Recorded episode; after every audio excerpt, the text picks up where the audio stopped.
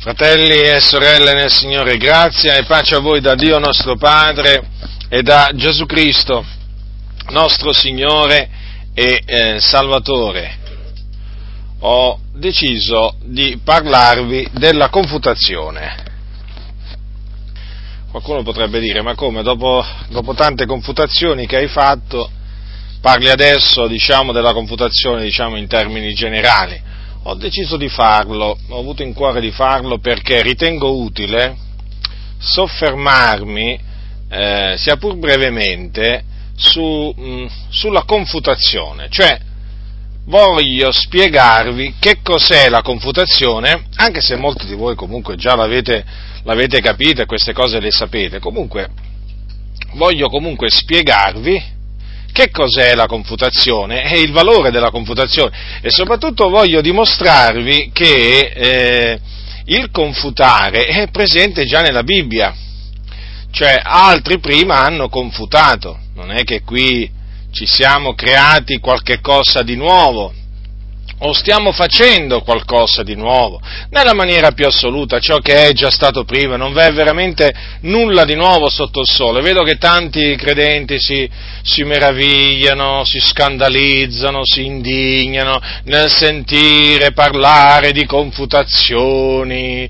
nel, diciamo, vedere tutte queste confutazioni, ma d'altronde se esistono molte false dottrine, eh, devono esistere per forza di cose anche molte, molte, molte confutazioni perché la confutazione non è, non è altro che un'argomentazione con la quale si confuta. Allora, che cosa significa confutare allora?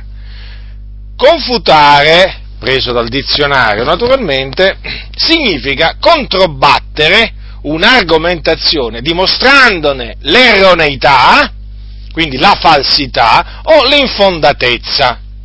Dunque, essendo che esiste non solo la verità ma anche la menzogna, essendo che eh, non esiste solo la eh, dottrina di Dio eh, o le dottrine bibliche, le dottrine vere, ma esistono anche eh, dottrine mendaci, dottrine strane, dottrine false, è è evidente che devono per forza di cose esserci delle confutazioni, perché le confutazioni, eh, diciamo, sono fatte proprio per questo, per dimostrare la falsità di una dottrina. Se una dottrina è falsa, come si fa a dimostrare che è falsa? Appunto confutandola mediante appunto una confutazione. È quello diciamo che eh, oramai mi avete, mi avete, sentito fare tante volte, mi avete visto anche fare tante volte con i miei scritti, però ecco, la confutazione è questa. Allora,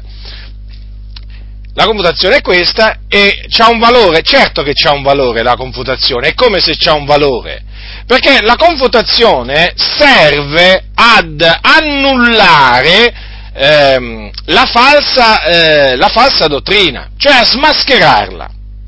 E quindi serve a mettere in guardia la fratellanza da quel lievito, perché le false dottrine sono anche chiamate lievito. Infatti Gesù un giorno disse ai suoi discepoli guardatevi dal lievito dei farisei. Vi ricordate queste parole? Queste cose, fratelli, guardate, sono scritte nella Bibbia, eh? Infatti disse così il Signore, guardatevi, vedete di guardarvi dal lievito dei farisei e dei sadducei. Ora, eh, che cos'era questo lievito? Inizialmente i discepoli avevano capito, diciamo, malamente, avevano frainteso le parole di Gesù perché avevano pensato che Gesù li avesse messi in guardia eh, dal, dal, lievito, dal lievito del, del pane. Invece no, Gesù li aveva messi eh, in guardia non dal lievito del pane, da cui peraltro non ci, dobbiamo, non ci dobbiamo guardare, ma dalla dottrina dei farisei e dei sadducei. Perché si dovevano guardare dalla dottrina di queste due sette giudaiche? Perché all'interno conteneva, la, sia la dottrina dei farisei che dei sadducei, delle falsità. E allora Gesù li mise in guardia. Dunque la confutazione serve a mettere in guardia i discepoli del Signore eh, dall'accettare una determinata tesi o una determinata dottrina o un concetto.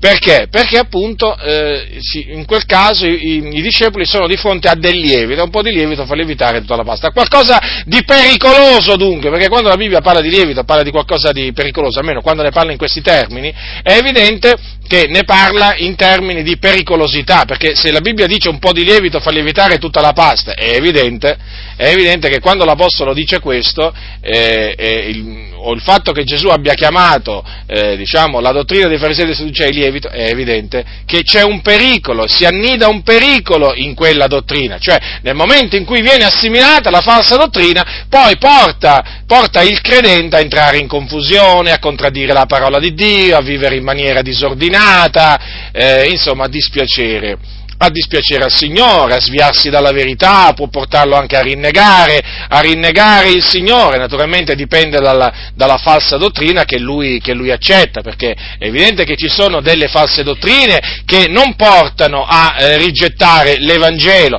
ma ci sono eh, delle, false, eh, delle false dottrine che portano proprio a rinnegare l'Evangelo, a rinnegare proprio il Signore. Allora, perché è chiaro, anche tra le false dottrine eh, bisogna, sempre, bisogna, sempre, stabilire diciamo, in, maniera, mh, in, maniera, giudiziosa eh, diciamo, la gravità anche delle false dottrine, perché non tutte, non tutte le false dottrine, quantunque, lo ribadisco, siano, eh, siano, tutte false, sono tutte da confutare, ma non tutte le false dottrine hanno stessi, le stesse conseguenze negative eh, sulla vita di coloro che le accettano, ma comunque sia, bisogna guardarsi da tutte le false false dottrine, eh? cioè questo deve essere chiaro. Allora, è evidente che la confutazione ha la sua utilità, e come se ha la sua utilità? Allora, perché oggi la confutazione non viene dunque... Ehm, non viene, non viene stimata, diciamo così, usiamo questa espressione, da molti, ma è evidente, perché, perché questi molti, questi molti hanno tutto l'interesse a non confutare o perché loro stessi sono da confutare, perché loro stessi insegnano quelle false dottrine, o altrimenti non hanno interesse a confutare perché vogliono stare in pace un po' con tutti, sia con i cattolici romani, i testimoni di Geova, i mormoni e sia con tutti, con tutti gli altri praticamente, perché non vogliono avere noie, non vogliono essere perseguitati, non vogliono essere insultati, offesi, diffamati, perché è evidente che quando si confuta una falsa dottrina o eh, sostenuta da un singolo predicatore o un, da una chiesa o da una denominazione intera, è evidente che ci si fa dei nemici, ci si fa dei nemici, degli acerrimi nemici. E questi naturalmente, siccome che non possono controbattere a quello naturalmente che viene loro detto, perché viene loro detto mediante la parola del Signore, è evidente che cosa gli rimane da fare? Non gli rimane altro che diffamare, screditare, insultare, insomma, questa è la loro, la loro arte praticamente, no? Loro, loro sanno, se, sanno, se c'è una cosa che sanno fare è calunniare, diffamare e insultare, perché questa gente riprovata quanto alla fede, questo sa fare nel momento in cui viene confutata, cioè non è che riflette, non è che si mette a riflettere, a meditare, a esaminare le scritture per vedere se le cose che gli vengono dette stanno veramente così o non stanno così, o magari che cercano di controbattere biblicamente. Niente, ti insultano. E cominciano a dirti le peggiori cose, cose che devo dire escono delle cose, delle offese dalla, dalla, bocca di certi pastori che nemmeno dalla bocca di certi pagani sono usciti. Questa è la verità, fratelli, ve lo posso assicurare. Io ho confutato cattolici romani, testimoni di Geova, mormoni e tanti altri. Beh, devo dire che ci sono termini che non mi hanno, non mi hanno mai veramente lanciato contro eh, né cattolici, né mormoni, né testimoni di Geova ma invece tanti evangelici, cosiddetti evangelici, me li hanno lanciati contro, pesanti. Allora, la ragione dunque, eh, naturalmente questo è il trattamento, badate bene, che è riservato a tutti quelli che confutano, non solo a me, eh? Cioè sia chiaro questo. Perché chiaramente chi confuta dà fastidio, perché chi confuta porta la luce dove ci, dove, dove ci, sono tenebre, porta ordine dove c'è disordine, porta verità dove c'è menzogna, porta chiarezza dove c'è confusione. Comprendete dunque l'utilità della confutazione? Perché va a demolire delle fortezze, va a demolire dei vani ragionamenti e quindi mette in ordine il credente. Chiaramente gli comincia a fare, ehm, a fare accettare solo la verità, a, fare, a, fargli considerare le cose come Dio vuole che le considera, e dunque questo dà fastidio, dà fastidio a quelli che prendono piacere nelle tenebre, a quelli che amano le tenebre, dunque a coloro che amano e praticano la menzogna. E dunque è, è evidente, è proprio inevitabile, è inevitabile che questa confutazione sia proprio detestata da certi ambienti evangelici, marci, marci fino alle midolle. Guardate che gli ambienti evangelici che detestano le confutazioni sono marci, non vi fate ingannare dai loro sorrisi, dai loro abbracci, non vi fate ingannare da queste, da queste loro parole dolci, non vi fate ingannare da questi loro, diciamo, ragionamenti e da questi loro discorsi sull'amore e sulla carità, perché è tutto falso. Tu, si propongono costoro di farvi rimanere nell'errore, magari sanno pure che quella è una cosa falsa, però loro si propongono, perché non amano la verità, di farvi rimanere nell'errore. Allora cercano di sedurvi con dei vani ragionamenti, tirando fuori il discorso dell'amore, dimenticandosi però dimenticandosi una cosa fondamentale che è quella che dice l'Apostolo Paolo agli Efesini quando dice così, seguitando verità in carità, noi cresciamo in ogni cosa verso colui che è il corpo, colui, colui che è il capo, cioè Cristo. Notate dunque, verità in carità. Quindi vedete che la carità cammina con la verità. La carità non cammina, non cammina su un sentiero eh, distaccata dalla verità, no, camminano tutte e due sullo stesso sentiero, eh, unite, abbracciate. E quindi nella vita del credente, nella vita del credente, la verità cammina con la carità. E tu perché? Ma perché la carità, la carità, fratelli, fratelli del Signore, non gode la carità non gode dell'ingiustizia, la carità non gode dell'errore, non gode delle menzogne, la carità appunto ama la verità e quindi non possono che camminare assieme. E badate bene, e badate bene che dove non c'è, dove non c'è verità non c'è carità, eh? Questo naturalmente sia ben chiaro. Ci può essere una carità finta, ma non certamente una carità vera, perché è solo dove c'è amore per la verità che c'è, c'è vera carità, non può essere altrimenti, fratelli. Non può essere altrimenti quelli che disprezzano, quelli che disprezzano la verità, eh, non possono, non possono, diciamo, avere la carità eh, quelli che disprezzano la verità non possono avere carità vera, hanno una carità finta e di fatti si manifesta questa carità finta, si manifesta appunto eh, diciamo con i loro insulti, le loro diffamazioni, perché è così. È così, vi faccio un esempio, voi pensate che i farisei e i sadducei andassero in giro a dire che loro odiavano la verità? Vi faccio proprio questo esempio. Voi pensate che, andasse, che, andassero a dire alle moltitudini, ai, giudei, ma noi farisei, noi sadducei, noi odiamo la verità? No, ma sicuramente no. Ma sicuramente no. Considerate voi, vi, vi, vi, voglio solo ricordare che coloro che cercavano di uccidere Gesù dicevano di, avere, di essere figli d'Abramo, non solo, di avere Dio come padre. Rendetevi conto. Invece Gesù li ammonì dicendo che voi siete progenie del diavolo. Quindi chiaramente chi non ha vera carità non verrà a dire io non ho vera carità, però ve lo dimostrerà. Ve lo dimostrerà che non c'ha vera carità, perché non c'ha amore per la verità. E dunque, vedete, questa falsa carità, questa fa- carità finta sta emergendo grazie alle confutazioni, eh, alle molte confutazioni che oramai diciamo, stanno, eh, diciamo, hanno, diciamo, uso questa espressione, no? hanno invaso il popolo di Dio per la grazia di Dio, naturalmente grazie al Signore per questo, eh, e chiaramente stanno emergendo i pensieri dei cuori di molti e sta emergendo la finta carità, ecco, la finta carità di molti. E dunque, vedete, costoro detestano la verità, perché costoro detestano la luce. Allora, dato che la confutazione porta a verità, la confutazione porta luce. E chi è che, e chi è, chi è se non costoro che appunto si metteranno a contrastare? a insultare appunto coloro che confutano, sì, sono proprio loro. Quindi vedete, una volta che si individuano, una volta che naturalmente si manifestano, vengono individuati facilmente vengono individuati facilmente e quindi da costoro bisogna, bisogna guardarsi. E dunque, chiaramente, la confutazione ha un valore. La confutazione ha un valore, poi peraltro considerate voi che il credente che conosce già la differenza tra eh, o meglio, il credente che conosce già che quella eh, determinata dottrina è falsa, è, è, avvantaggiato. È avvantaggiato nei confronti appunto di chi non sa che quella dottrina è falsa. Perché? Perché si guarderà, perché si guarderà.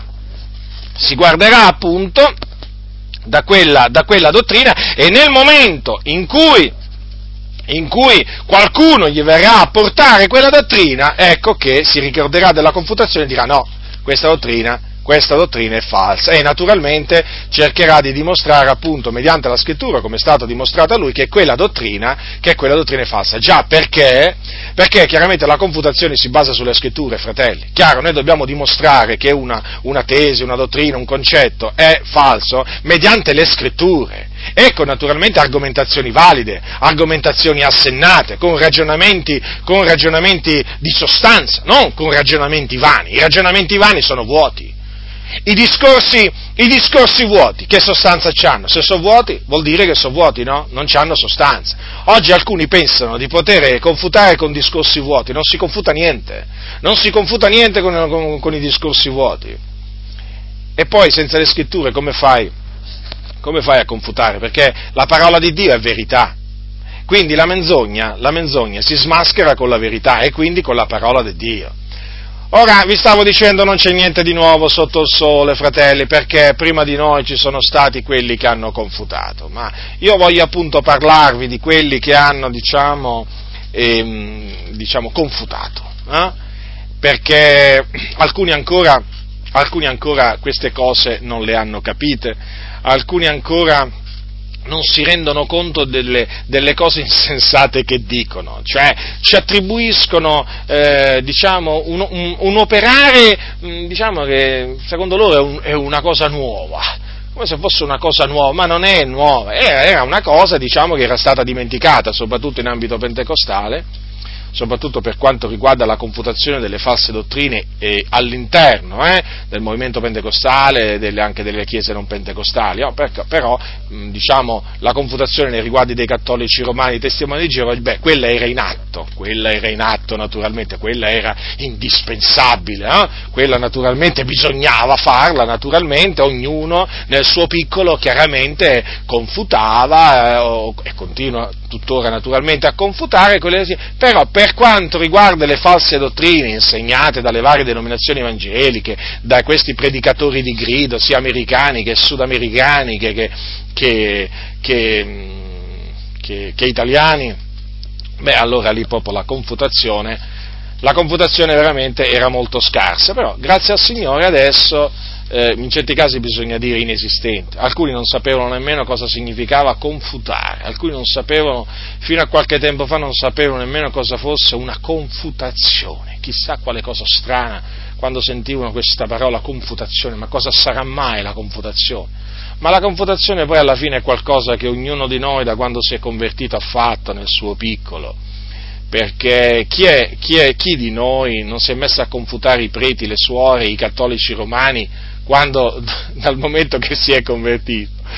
Chi di noi, anzi io, io, a, dire, io a dire la verità, li confutavo, li confutavo i preti ancora prima di convertirmi, considerate voi, io ancora a scuola, quando a scuola, io, eh, quando frequentavo la, la, scuola superiore, io confutavo il prete e gli dicevo che le cose non erano così, gli dicevo, non stavano così, perché la Bibbia diceva in un'altra maniera eh, considerate voi. Poi vi stavo dicendo appunto chi è, chi è quel, qual è quel credente che non si è messo a confutare dal, dal momento che si è convertito. Vorrei proprio, vorrei proprio conoscerlo. Chi in, Italia, eh, chi in Italia non si è messo a dimostrare ai cattolici romani, colleghi, amici, eh, conoscenti, parenti, familiari, chi è che non si è messo a dirgli guarda che eh, l'Ave Maria non è, una, non è, una, preghiera, vi faccio degli esempi, eh, guarda che non è una preghiera biblica, bisogna pregare solo Dio Padre nel nome di Gesù, guarda che il purgatorio è un'eresia, il purgatorio non è nella Bibbia perché la Bibbia dice, vi dico diciamo per sommi capi come vengono confutati i cattolici no? dalla maggior parte dei fratelli, sai che la Bibbia dice che ci sono solo ci sono solo due vie e due luoghi di destinazione dopo per i morti. Il paradiso o l'inferno non esiste, il purgatorio, il purgatorio è un'invenzione, è un'invenzione dei, pa, dei cosiddetti papi. E poi chi è che, chi è che non ha detto, mm, chi è che non ha detto, per esempio, ai cattolici, guarda che il Papa, quello che voi chiamate Papa, non è il capo della Chiesa universale, perché la Bibbia dice che la Chiesa ha un solo capo che è Cristo Gesù. Ho fatto, diciamo, alcuni, alcuni, alcuni esempi, giusto per farvi capire e poi naturalmente sulle immagini, sulle immagini, le cosiddette immagini state sacre. Ma chi è quel, qual è quel credente che non abbia detto a dei cattolici romani, non importa, suore, preti eh, o diciamo cosiddetti laici, ma chi è che non gli ha detto, ma guarda che il secondo comandamento della parola di Dio vieta di fare immagini, scultura alcuna, di cose che sono lassù nei cieli, qua giù sulla terra, sotto la terra, vieta di prostrarsi davanti a tali cose, di rendere loro un servizio, un culto e così via. Chi è che non ha detto queste cose? Questa è confutazione. Questa, fratelli, è confutazione. O poi, non, poi, naturalmente i testimoni di Geo, chi è che non ha incontrato almeno una volta nella sua vita qualche cosiddetto testimone di Geo per strada o diciamo davanti alla soglia di casa? Insomma, generalmente ogni credente ha almeno incontrato una volta nella vita uno, uno di questi cosiddetti, io li chiamo falsi testimoni comunque perché portano in giro veramente eh, menzogne. Ma voglio dire, quando per esempio eh, incontrate i, i, cosiddetti testimoni di Geova, ma chi, di voi, chi, di voi, non gli dice, non gli comincia subito a dimostrare con la Bibbia che Gesù è Dio e quindi che Gesù è degno di essere adorato, invocato? Eh? E chi di voi non gli ha detto guardate che voi sbagliate, guardate che voi errate grandemente perché non conoscete le scritture, guardate che siete stati ingannati? Quella è una confutazione. Quella è una confrontazione. E poi chi di voi non ha detto a un testimone, a un testimone di Geova, ma guarda che la, la, vita, la vita non finisce non finisce con la morte perché l'uomo ha un'anima immortale che continua a vivere, o in paradiso col Signore se è salvato, o all'inferno se è perduto. Chi di voi, chi di voi non ha detto queste cose, diciamo, eh, durante un incontro o un, o un dialogo con, con i testimoni di Geova? Questa è confutazione. Questa è confutazione. Ma ecco che nel momento in cui si vanno a confutare, si va, attenzione, si vanno a confutare eh, certe dottrine, appunto perché sono false, delle assemblee di Dio in Italia, della Chiesa Apostolica in Italia, della parola della grazia, poi che ancora, dei Valdesi, dei battisti, dei metodisti, dei presbiteriani, chiesa dei fratelli, chiese riformate e poi naturalmente posso, potrei allungare, guardate fratelli, la lista, la lista, la lista è lunghissima, la lista, la lista è lunghissima. Allora quando si vanno a confutare, eh, le, le, false dottrine diciamo, insegnate da queste chiese evangeliche, allora si scatena l'ira, si scatena l'ira degli evangelici. E allora cominciano a piovere insulti, diffamazioni, calunnie di ogni genere, cominciano veramente a uscire dalla loro bocca ragionamenti insensati vani di ogni genere. E vi ho spiegato la ragione, perché chiaramente loro hanno interesse che il popolo continui a credere le loro, le loro false dottrine. Quindi per loro chiaramente eh, la confutazione praticamente è, è, è allo stesso diciamo, porta lo stesso danno che porta alla luce a un ladro eh, mentre sta scassinando, scassinando una banca eh, di notte e immaginate voi la luce, quale, quale refrigerio, quale consolazione, quale, quale, gioia possa portare a un ladro mentre si sta appunto eh, diciamo, adoperando per svaligiare una banca nel pieno della notte. È evidente che il ladro, il ladro detesta, detesta, la luce e quindi vedete anche diciamo, in mezzo alla Chiesa, mezzo alla chiesa eh, tanti detestano la luce, anche perché bisogna dire che eh, la Chiesa ormai è diventata una spelonca di ladroni e quindi si sa bene che ai ladroni la luce dà fastidio. Ladroni, certo, questi sono i moderni commercianti del Tempio, naturalmente io li chiamo così perché come li vuoi chiamare persone che, che usano l'Evangelo come pretesto per arricchirsi, per prendere denaro agli altri come, o per, diciamo, per, fare commercio, cioè come, come si possono chiamare coloro che fanno commercio delle cose di Dio? Non si possono chiamare, chiamare in altra maniera che ladroni, Infatti oggi la Chiesa è diventata una spelonca di ladroni perché il commercio rampante è tremendo, il commercio, il commercio nella Chiesa è, è qualcosa veramente di, di, veramente nefasto, nefasto proprio, oramai che vi posso dire? Oramai tutte le strategie marketing che esistono nel mondo esistono anche in mezzo, in mezzo alla Chiesa, locali di culto che sono diventati dei veri e propri mercati con le bancarelle, non parliamo dei convegni poi, non importa se nazionali, regionali, non importa, sono veramente diventati la, eh, l'occasione propizia per vendere mercanzia vendere mercanzia alla fratellanza. E dunque, fratelli, è chiaro che la confutazione dà fastidio ai ladroni. Ma andiamo alla Sacra Scrittura. Vediamo coloro che hanno confutato, nel senso coloro che prima di noi hanno confutato le false dottrine. Voglio iniziare con Gesù Cristo, il Signore, il Salvatore, il figliuolo di Dio. Allora, eh, vi ho detto prima che Gesù mise in guardia i suoi discepoli dal lievito dei farisei e dei sadducei, cioè dalla loro dottrina. Allora, vediamo un po' come il Signore li confutò. Capitolo 20 di Luca. Allora, dal versetto 27 leggerò alcuni versetti. Poi accostatosi alcuni dei sadducei, i quali negano che ci sia risurrezione, lo interrogarono dicendo, Maestro, Mosè ci ha scritto che se il fratello di uno muore, avendo moglie ma senza figlioli, il fratello ne prenda la moglie e susciti progeni a suo fratello. Or erano sette fratelli, il primo prese moglie e morì senza figlioli, il secondo pure la sposò, poi il terzo, e così fu dei sette e non lasciarono figlioli e morirono. In ultimo anche la donna morì nella risurrezione, dunque la donna di chi di loro sarà moglie? Perché i sette l'hanno avuta per moglie. E Gesù disse loro, i figlioli di questo secolo sposano e sono sposati, ma quelli che saranno reputati degni d'aver parte al secolo a venire e alla resurrezione dai morti non, non sposano e non sono sposati, perché neanche possono più morire giacché sono simili agli angeli e sono figlioli di Dio, essendo figlioli della risurrezione. Che poi i morti risuscitano anche Mosè lo dichiarò nel passo del pruno, quando chiama il Signore l'Iddio d'Abramo, l'Iddio di Isacco, l'Iddio di Giacobbe. Ora egli non è un Dio di morti, ma di viventi, poiché per lui vivono tutti. E alcuni degli scribi rispondendo dissero, Maestro, hai detto bene e non ardivano più fargli alcuna domanda. Allora, qui eh, abbiamo di fronte Sadu- eh, Gesù e i Sadducei. Allora, i Sadducei erano una delle principali sette giudaiche al tempo di Gesù e loro negavano la resurrezione. Eh, allora, badate molto bene, eh, allora, eh, abbiamo la, la, prova che negavano la resurrezione, lo dice la Bibbia, però ci sono del, diciamo, del, dei resi, resi, resiconti storici che dicono che i Sadducei negavano anche l'immortalità dell'anima, quindi cos- dobbiamo considerare molto attentamente la risposta di Gesù alla luce di queste due cose, di queste due negazioni appunto di questi, di questi, di questi Sadducei. Allora, vorrei farvi notare questo. Allora, costoro non, eh, non credevano nella resurrezione corporale dei morti e non solo, eh, credevano che una volta morti eh, finiva, eh, finiva, ogni cosa, perché appunto non credevano nell'immortalità dell'anima. E gli fecero quella domanda al Signore. Avete notato che domanda gli hanno fatto? E Gesù naturalmente ha risposto. Voglio soffermarmi appunto sulla risposta di Gesù, perché vorrei farvi notare che Mm, Gesù avrebbe pure potuto non confutarli. Nel senso, mi spiego.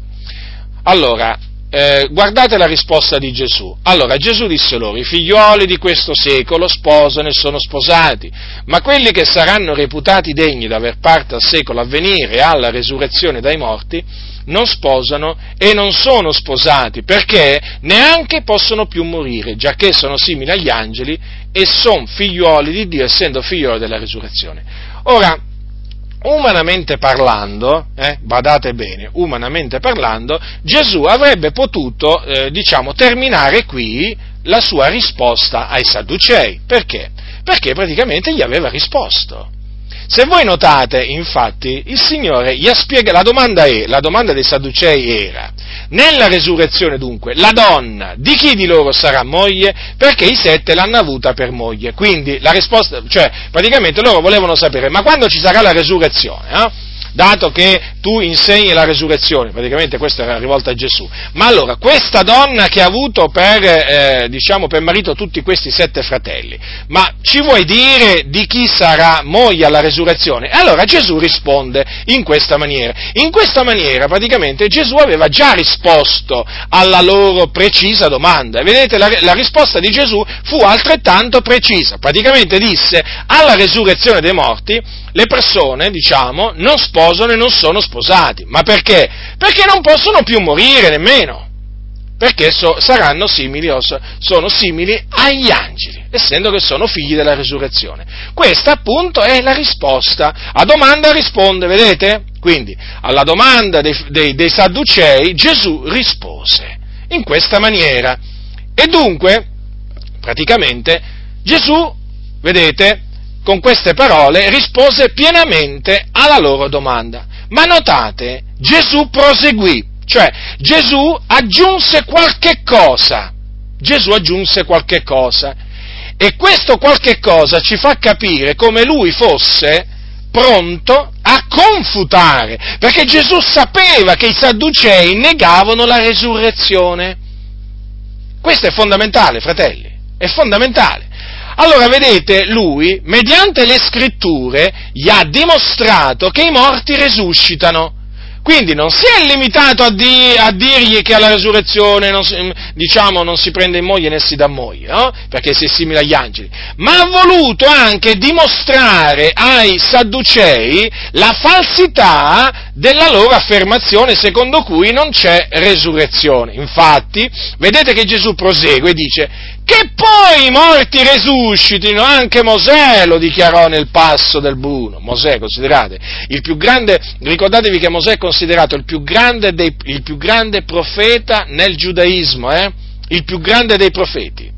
Infatti, i primi cinque libri della Bibbia, nella Bibbia ebraica dico, che sono anche i primi cinque libri della nostra Bibbia, voi dovete sapere che sono considerati superiori dai giudei di oggi, eh, nel giudaismo, sono considerati superiori ai, ai, ai profeti, quindi a Isaia, a Geremia e così via. No, questo appunto per farvi capire la somma stima che diciamo teoricamente hanno i giudei di Mosè, teoricamente dico perché poi nella pratica annullano, annullano quello che ha detto Mosè con le loro tradizioni, esattamente come facevano i scribi e farisei al tempo di Gesù. Allora vedete Gesù dice che poi i morti risuscitano, anche Mosè lo dichiarò nel passo del pruno. Il passo del pruno è quello appunto in cui nel libro dell'Esodo si racconta dell'apparizione del Signore a Mosè quando chiama il Signore l'Iddio d'Abramo, l'Iddio di Isacco e l'Iddio di Giacobbe. Ora, perché Gesù è andato a prendere proprio, eh, proprio queste parole? Proprio queste parole, proprio queste parole, non, non, un'altra citazione. Lui avrebbe potuto, guardate, Gesù avrebbe potuto prendere per confutare i sadducei, eh, per esempio, un, avrebbe potuto prendere un passo in Isaia, per esempio, avrebbe potuto prendere un passo in Isaia, dove si parla della resurrezione finale, avrebbe potuto prendere un passo in Daniele, dove anche lì viene citata esplicitamente la resurrezione. No, è andato a prendere proprio questo passo.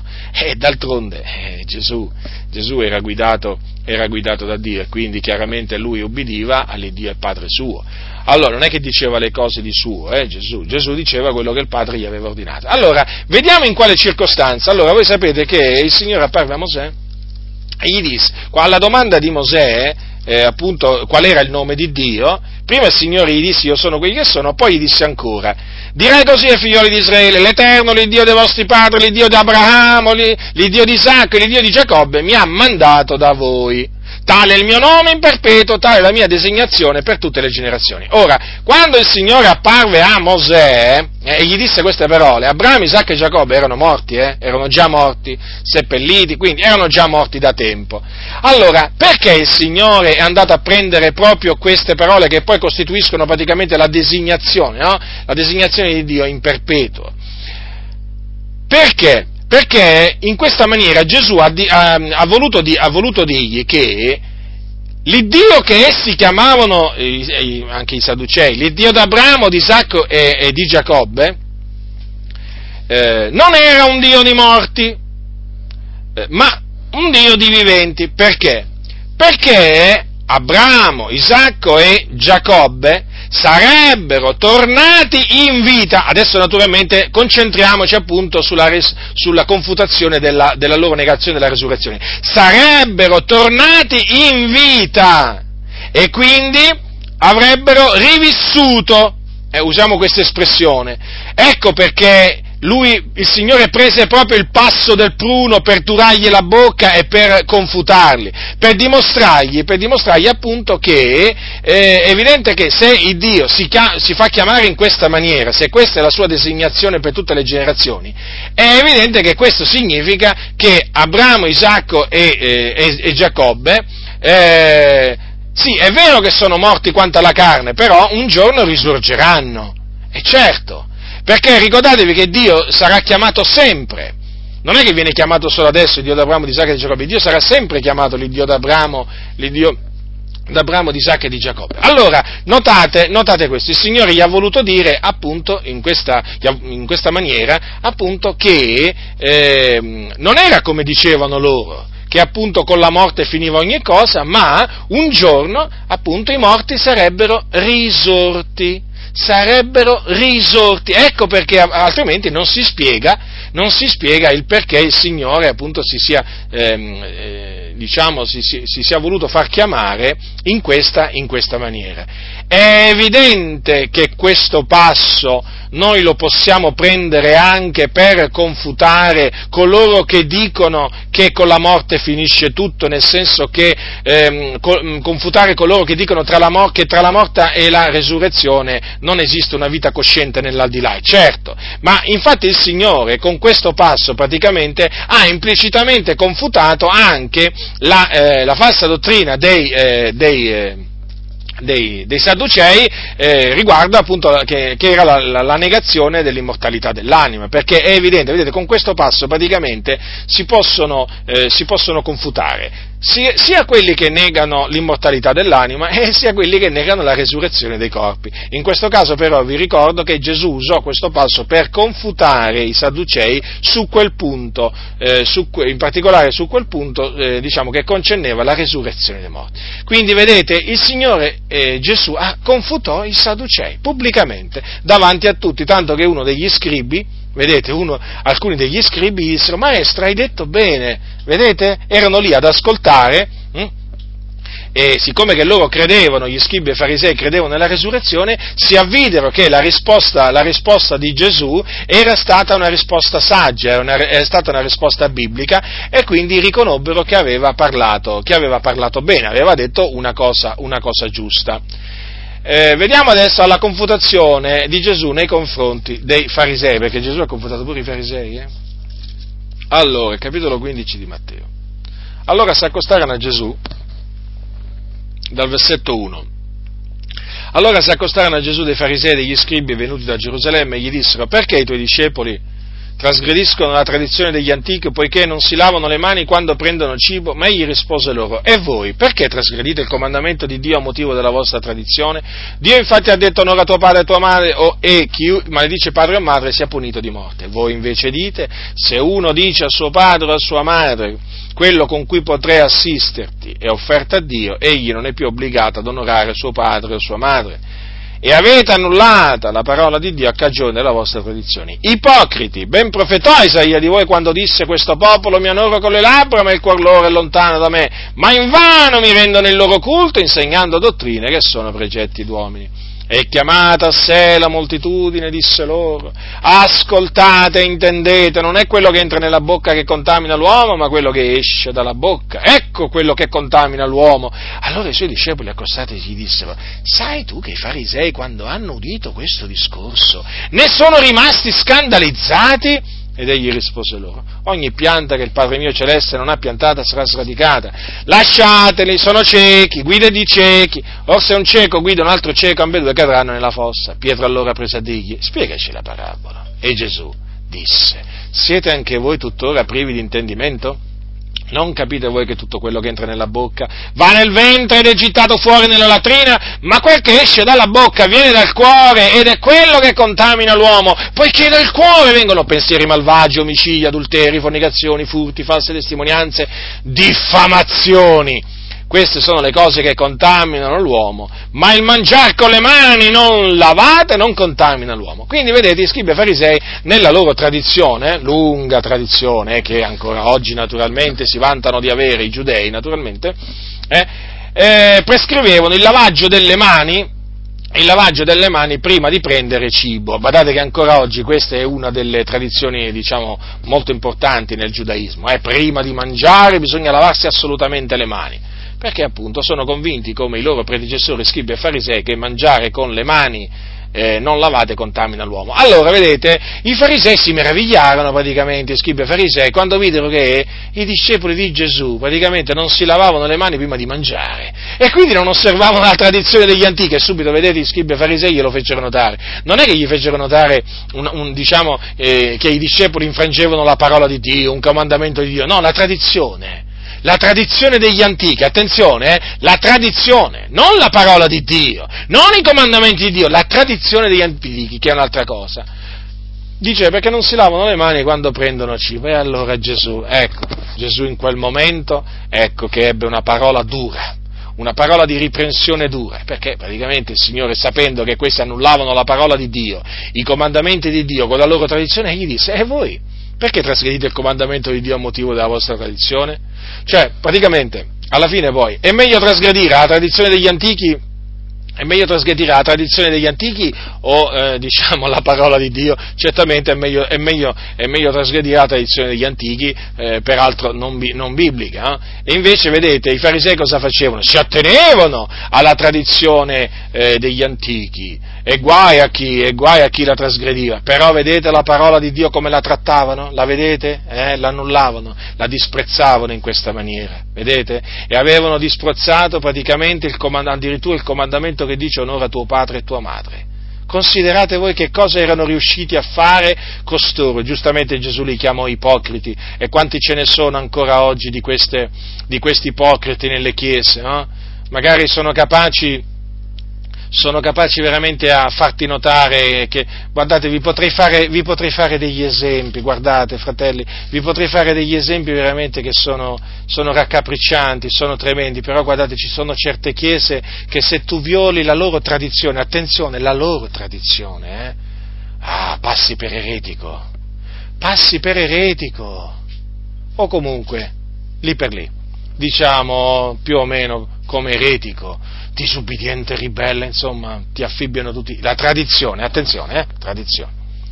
Però, costoro, gli stessi costoro che appunto trattano come, come appestati quelli che trasgrediscono la tradizione degli antichi, evangelica naturalmente, tradizione evangelica, poi sono quegli stessi che annullano, annullano i comandamenti di Dio, fratelli. Annullano i comandamenti di Dio a motivo della loro tradizione. E poi, infatti, alla fine, fine, per molti pastori, se tu rubi allo Stato, alla fine non è che poi fai. Ci sono dei pastori che ti dicono, vabbè, rubano tutti, ruba anche tu, dai, eh, voglio dire, eh, siamo mica, ci dobbiamo mica contraddistinguere noi da quelli che rubano allo Stato, no, no, no, no rubano tutti, rubiamo pure noi. Eh, pastori, pastori che parlano così, eh, spesso lo fanno in privato naturalmente, più che dal pulpito, eh, però questo è il messaggio che trasmettono. Poi magari quei pastori che dicono, eh vabbè, qualche bugia ogni tanto bisogna dirla, come fa? Mica si può dire sempre la verità, ogni tanto qualche bugia, quindi anche qui, no? Vedete come annullano proprio, annullano la parola del Signore, i comandamenti di Dio, come se niente, come se niente fosse, e poi magari sono loro quelli che ti fanno notare veramente delle cose, sono esattamente come gli scribi farisei. A me, quando alcuni veramente, quando alcuni eh, ci, ci, accusano di essere scribi e farisei, credo che ci sono tanti di quelli che quando usano la parola scribi e farisei non sanno nemmeno, non sanno nemmeno quello che insegnavano i scribi e farisei, neppure sanno come si comportavano. Andate, andate a leggere quello che insegnavano i scribi e farisei, andate a leggere, andate a leggere attentamente non solo quello che insegnavano, ma anche come si comportavano. Guardate, va, fareste, fareste una buona cosa, perché alcuni proprio hanno questa, questa, questa espressione no? in bocca, voi, voi scribi e farisei però alla fine non sanno esattamente perché venivano ripresi gli scribi e farisei da Gesù. Fatevi un bello studio sugli scribi e farisei, ve lo consiglio vivamente a voi ipocriti, ecco, sì, perché mi sto rivolgendo proprio agli ipocriti. Allora vedete Gesù prima li ammonisse veramente, perché avevano annullato la parola di Dio a cagione della loro tradizione, poi naturalmente gli, gli diede dell'ipocrita, vedete Gesù come li chiamò ipocriti, eh? Gli citò un passo della scrittura contro di loro, contro di loro, eh? e gli disse che eh, in vano rendevano il culto a Dio, eh? in vano, perché insegnavano dottrine che sono precetti d'uomo. E poi ecco, veniamo alla, diciamo, confutazione vera e propria, perché dopo la riprensione ecco che Gesù spiega praticamente eh, perché eh, mangiare con le mani non lavate eh, sia lecito eh, perché non contamina l'uomo. Perché disse loro, non è quello che entra nella bocca che contamina l'uomo, ma quello che esce dalla bocca, ecco quello che contamina l'uomo. Parole, parole eh, diciamo di buon senno, parole di verità, parole giuste, parole inconfutabili, parole molto chiare, ma notate la reazione dei farisei cioè rimasero scandalizzati. Vedete? Perché i, farisei, anche quelli moderni, hanno questo diciamo, atteggiamento, si scandalizzano quando qualcuno infrange la loro tradizione, i loro statuti. Eh? Loro non si scandalizzano quando qualcuno infrange la parola di Dio, no, si scandalizzano quando qualcuno va contro le loro tradizioni, i loro precetti, i precetti umani. Vedete? Ecco che allora i discepoli dissero, ma lo sai, andarono dal maestro, sai tu che i farisei quando hanno udito questo discorso ne sono rimasti scandalizzati. Avete notato come ha risposto Gesù? Gesù non è che si è stracciato le vesti, eh? Eppure si erano scandalizzati gli scribi e farisei. Considerate voi eh, la circostanza, si erano scandalizzati, la situazione era grave, quello che era avvenuto era grave, non era di poco conto. Ma Gesù, tranquillo, come rispose?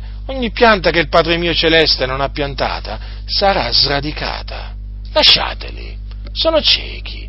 Guida di ciechi, o oh, se un cieco guida un altro cieco, ambedue cadranno nella fossa. Vedete dunque, non sono solo le guide cieche che cadono nella fossa, ma anche quelli che vengono guidati dalle guide cieche. Quindi attenzione, attenzione a, non, a, non, mettersi al seguito delle guide cieche, perché? Perché non si può che andare nello stesso posto della, della guida cieca. Eh. Se uno guida, un cieco, guida un altro, diciamo, segue un altro cieco, non vi pensate che diciamo, quello diciamo, cadrà nella fossa solamente quello che è davanti, no, cadrà nella fossa pure quello che è dietro.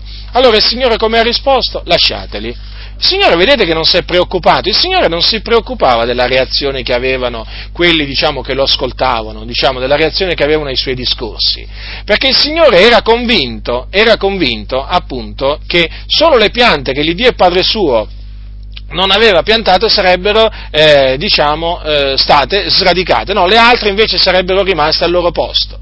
E quindi i suoi discepoli non si sarebbero scandalizzati e infatti i suoi discepoli non si scandalizzarono quando sentirono dire, quando sentirono dire quelle parole al Signore. Infatti i discepoli del Signore non si scandalizzano quando sentono la verità eh? Chi sono quelli che si scandalizzano quando sentono la verità? Eh, sono appunto, sono gli scribi e i farisei moderni, si scandalizzano, si scandalizzano quando confutiamo le false dottrine, si scandalizzano, gridano allo scandalo, come se fosse avvenuto chissà che cosa. Eh, ma qui bisogna dire le cose come stanno, eh? Ogni pianta che il Padre mio celeste non ha piantata sarà sradicata, disse Gesù, eh? Noi non ci preoccupiamo, sappiate, noi ci, a noi non ci preoccupiamo per quelli che si scandalizzano scandalizzano nella maniera più assoluta, siamo come Gesù, rimaniamo tranquilli perché abbiamo detto la verità, proclamiamo la parola del Signore, si scandalizzano peggio per loro, qual è il problema? Il nostro il problema non è il nostro, il problema è di quelli che si scandalizzano nel sentire la verità. E poi sono gli stessi che non si scandalizzano dinanzi alle menzogne, dinanzi agli scandali, dinanzi ai pastori pedofili, questi cercano di coprirli, però quando sentono le confutazioni gridano allo scandalo e poi tra di loro loro c'è pedofilia, fornicazione, omosessualità, adulterio, c'è di tutto, c'è il marcio del marcio. Parlo delle chiese evangeliche, sì, parlo delle chiese evangeliche. E poi quando sentono, sentono appunto una voce che grida, una voce che grida nel vero senso della parola, oh, si scandalizzano e dicono perché alzi la voce, eh, si scandalizzano perché tu gridi e allora se fosse stati al tempo di Giovanni Battista vi sareste scandalizzati pure nel vedere Giovanni Battista vestito in quella maniera e gridare gridare in quella maniera perché Giovanni Battista mica diceva le cose sottovoce, sapeva, sapete, a quel tempo non c'erano microfoni, ma lui non aveva bisogno di microfoni, va bene? Anche noi non abbiamo bisogno di microfoni per gridare veramente quello che dobbiamo, quello che dobbiamo gridare. Vi sareste scandalizzati pure nel sentire Giovanni Battista, ma io credo che vi sareste scandalizzati, sareste rimasti scandalizzati pure nel sentire parlare di Gesù voi. Perché siete fatti così? Siete fatti così, siete ipocriti e quindi gli ipocriti non possono che scandalizzarsi. Vedete Gesù cosa ha detto? Ipocriti, prima li ha chiamati ipocriti e poi come li ha definiti? Piante che il Padre suo non, celeste non aveva piantate, quindi sarebbero state sradicate. Quindi noi non ci preoccupiamo come non si preoccupò Gesù, noi confutiamo come faceva Gesù. Questo è il nostro dovere. Poi, chi ha orecchi da udire, oda. Gesù lo diceva, chi ha orecchi da udire, oda. Non vuoi sentire, peggio per te, vuoi avviarti alla fossa, vai. Voglio dire, alla fine non è che noi ti possiamo prendere con la forza. Noi non prendiamo con la forza le persone, è il Signore che le prende con la, for- con la forza le persone, è il Signore che fa forza alle persone eh, e le vince, le persuade e loro si lasciano persuadere. Noi dobbiamo solo gridare, o meglio, suonare la tromba. Poi chi ha orecchie da udire lo dirà, certamente. Poi chiaramente eh, eh, ci saranno anche quelli che come i farisei nel sentire le confutazioni diranno ma come? Com'è possibile? Questo non è da Dio, questo seduce la, la, la, la, moltitudine, perché così dicevano i farisei di Gesù. Di Gesù cosa dicevano i farisei? Che era, che era uno che traviava la moltitudine, uno che traviava la moltitudine, vi rendete conto? Dicevano che era un peccatore, perché non, non osservava il sabato, o meglio, perché guariva di sabato. Pensate voi che idea, che, pensate voi che idea avevano i farisei, i farisei di Gesù? È la stessa cosa oggi dei farisei moderni perché ancora oggi esistono i farisei moderni. Si chiamano in un'altra maniera, ma ci sono. Comunque, sempre ipocriti sono, eh? di questo dovete essere proprio pienamente sicuri. Poi chiaramente Pietro volle che eh, richiese diciamo, una spiegazione e Gesù naturalmente anzitutto riprese, riprese pure i discepoli, no?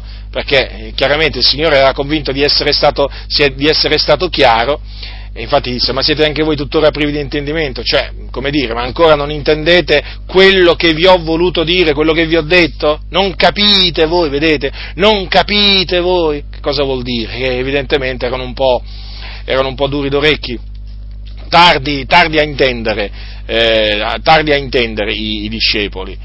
E, e, quindi Gesù appunto gli spiegò quali erano queste cose che contaminavano l'uomo e che appunto certamente erano le cose che uscivano dal cuore, non erano certamente cose che entravano nel, nel, nella bocca. E infatti poi il Signore concluse questo suo discorso dicendo appunto il mangiare con le mani non lavate non contamina l'uomo. Vedete dunque ancora una volta Gesù, vediamo Gesù che confuta, che confuta i scribi e farisei, ci furono anche altre circostanze in cui Gesù li confutò, ma naturalmente lascia a voi naturalmente di investigare i Vangeli e naturalmente di trovare questi altri punti dove dove Gesù, dove Gesù, li ha confutati, perché voglio diciamo, parlare di qualcun altro che ha, che ha, confutato. Per quanto riguarda Gesù, ecco, queste due circostanze, queste due confutazioni ritengono che spieghino molto bene come Gesù era pronto pronto, certo era pronto ad annunziare l'Evangelo, era pronto a predicare l'Evangelo, infatti Gesù predicava, ravvedetevi, credete all'Evangelo, Gesù insegnava, però era pronto a confutare coloro che contrastavano la verità, coloro che contraddicevano la verità. Vedete, un servo del Signore non deve essere solo pronto a, ehm, a insegnare, ma anche a riprendere, anche a riprendere, anche a esortare nella sana dottrina per convincere i contraddittori, perché esistono i contraddittori, sapete. Non è che quando uno predica tutti dicono amen. Eh, voglio dire, tutti sono d'accordo, ci sono anche talvolta quelli che contraddicono. Allora, il servo del Signore, prendiamo, in, prendiamo per esempio l'anziano, l'anziano deve essere attaccato alla fedel parola, dice, dice, l'Apostolo Paolo a Tito, ma per quale ragione? Ascoltate, lo dice l'Apostolo, attaccato alla fedel parola, quale gli è stata insegnata, onde sia capace di esortare nella sana dottrina e di convincere i contraddittori. Vedete dunque perché deve essere attaccato alla fedel parola un anziano, un pastore? Perché deve essere capace di esortare nella sana dottrina e di convincere i contraddittori. Ma se non è attaccato alla fedel parola, eh, ma come potrà esortare nella sana dottrina? Ma come potrà convincere i contraddittori? Come potrà turare la bocca ai seduttori di mente, ai ribelli, ai cianciatori? Non potrà E infatti è per questo che una delle caratteristiche di, colo- di coloro che ambiscono l'ufficio di, di, anziano appunto è questo, che devono essere attaccati alla fedel parola. Oggi ci sono veramente pastori che non sono per niente attaccati alla fedel parola, sono attaccati, sapete a che cosa? Al denaro. Quale fedel parola? Al denaro! Infatti vi sentite parlare sempre del denaro, del denaro, denaro, denaro. C'hanno, c'hanno veramente una preoccupazione, il denaro, il denaro, il denaro. E perché questo? È perché sono attaccati al denaro eh, invece di essere attaccati alla parola del Signore. Ecco a che cosa sono attaccati, al denaro, e si vede che sono attaccati al denaro, eh? si vede da come parlano, infatti non confutano mai, questi non confutano mai, questi stanno sempre a chiedere soldi, eh? sono, attaccati so- sono, attaccati ai soldi e quindi chiedono soldi, chiedono soldi, chiedono soldi, eh? sembrano veramente dei mendicanti, mendicanti, anzi peggio dei mendicanti, vi voglio dire a voi che state nel continuo a chiedere soldi usando pretesti di vario genere, siete peggio dei mendicanti, ci sono dei mendicanti che hanno più dignità di voi, pastori ipocriti veramente che state lì veramente, veramente come vorrei dire, dalla mattina alla sera a chiedere soldi. Ma non vi vergognate, ma non vi vergognate, eh? Ma non vi vergognate a passare il cestino delle offerte davanti a coloro che vi hanno ascoltato? Ma io mi vergognerei al vostro posto, mi sentirei veramente un mendicante, mi sentirei come quelli che vanno a suonare là in mezzo, lì, in mezzo alle piazze o, o diciamo lì, nelle metro, no, che suonano e poi mandano il proprio bambino o la propria, o la propria moglie a, a, raccogliere denaro. Ma come quelli vi siete ridotti? Ma come quelli vi siete ridotti? Ma come quelli vi siete ridotti? Ma vi rendete conto? Ma ravvedetevi, ma ravvedetevi! Ravvedetevi, ma attaccatevi alla parola di Dio e distaccatevi dai soldi. Distaccatevi dai soldi che vi stanno portando alla distruzione e alla perdizione. Attaccatevi alla fedele parola del Signore. Ma voi non avete intenzione. Non avete intenzione, eh, perché poi se ti attacchi alla parola di Dio ti devi distaccare dai soldi e quindi chiaramente per voi sarebbe una tragedia. Ravvedetevi finché siete ancora in tempo. Ravvedetevi. Passiamo a Apollo. Apollo. Apollo, capitolo date negli atti degli apostoli, Apollo anche confutava, eh? Allora, oltre Gesù pure Apollo confutava. Allora, capitolo, capitolo 18, capitolo 18 degli atti degli apostoli. Allora, eh, dal versetto 24. Ora un certo giudeo per nome Apollo, oriundo d'Alessandria, uomo eloquente e potente nelle scritture, arrivò ad Efeso. Egli era stato ammaestrato nella via del Signore ed essendo fervente di spirito, parlava e insegnava accuratamente le cose relative a Gesù, benché avesse conoscenza soltanto del battesimo di Giovanni. Egli cominciò pure a parlare francamente nella sinagoga, ma Priscilla ed Aquila, uditolo, lo presero seco e gli esposero più appieno la via di Dio. Poi, volendo egli passare in Acaia, i fratelli ve lo confortarono e scrissero ai discepoli che l'accogliessero. Giunto là, egli fu di grande aiuto a quelli che avevano creduto mediante la grazia, perché con grande vigore confutava pubblicamente i giudei, dimostrando per le scritture che Gesù è il Cristo. Allora vedete questo uomo, questo nostro fratello nella fede. Apollo si chiamava, era un giudeo ed era un uomo eloquente, potente nelle scritture e arrivò ad Efeso, ad Efeso, eh? E lui chiaramente insegnava le cose relative a Gesù, era accurato, benché avesse conoscenza soltanto del battesimo di Giovanni. Allora, Siccome che là ad Efeso c'erano Aquila e Priscilla, collaboratori di Paolo, questi quando lo sentirono avve- capirono subito che, diciamo, aveva delle lacune Apollo, eh? diciamo, difettava nella conoscenza, uso questa espressione, difettava nella conoscenza. E allora Priscilla ed Aquila che fecero? Lo presero con loro e gli esposero più appieno la via, la via di Dio, chiamata così, no? La via di Dio. E quindi evidentemente poi Apollo apprese delle cose, apprese da loro delle cose che non sapeva. Poi però, siccome che Apollo voleva passare in Grecia, la Caia era, era la Grecia, i fratelli ve lo confortarono e scrissero ai discepoli che l'accogliessero. Allora, giunto là in Acaia, in Acaia in Grecia, cosa c'è scritto? C'è scritto in Grecia, vi ricordo che c'era per esempio la chiesa, la chiesa di Corinto, che era stata fondata dall'Apostolo Paolo, mm, non molto tempo prima. allora, giunto là, egli fu di grande aiuto a quelli che avevano creduto mediante la grazia. Notate, fratelli, di grande aiuto. Eh, di gra- a, chi? a chi fu di grande aiuto? A quelli che avevano creduto. Avevano creduto nel Signore Gesù Cristo. E perché fu di grande aiuto? Perché con grande vigore. Eh? Qui non c'è scritto confut- semplicemente confutava, qui c'è scritto che quando confutava, confutava con grande vigore, con grande forza. Eh, ma io veramente me lo vedo davanti questo, questo, nostro fratello, veramente, uomo eloquente, potente nelle scritture. Così mi piacciono, così mi piacciono veramente i soldati di Cristo, eh, veramente potenti nelle scritture, eh, che predicano con forza, confutano con forza, capito? Non stanno lì con quelle predicazioni veramente mielate, che annoiose, micidiali, che veramente ti fanno addormentare. È impressionante questi che escono dalla scuola biblica, eh?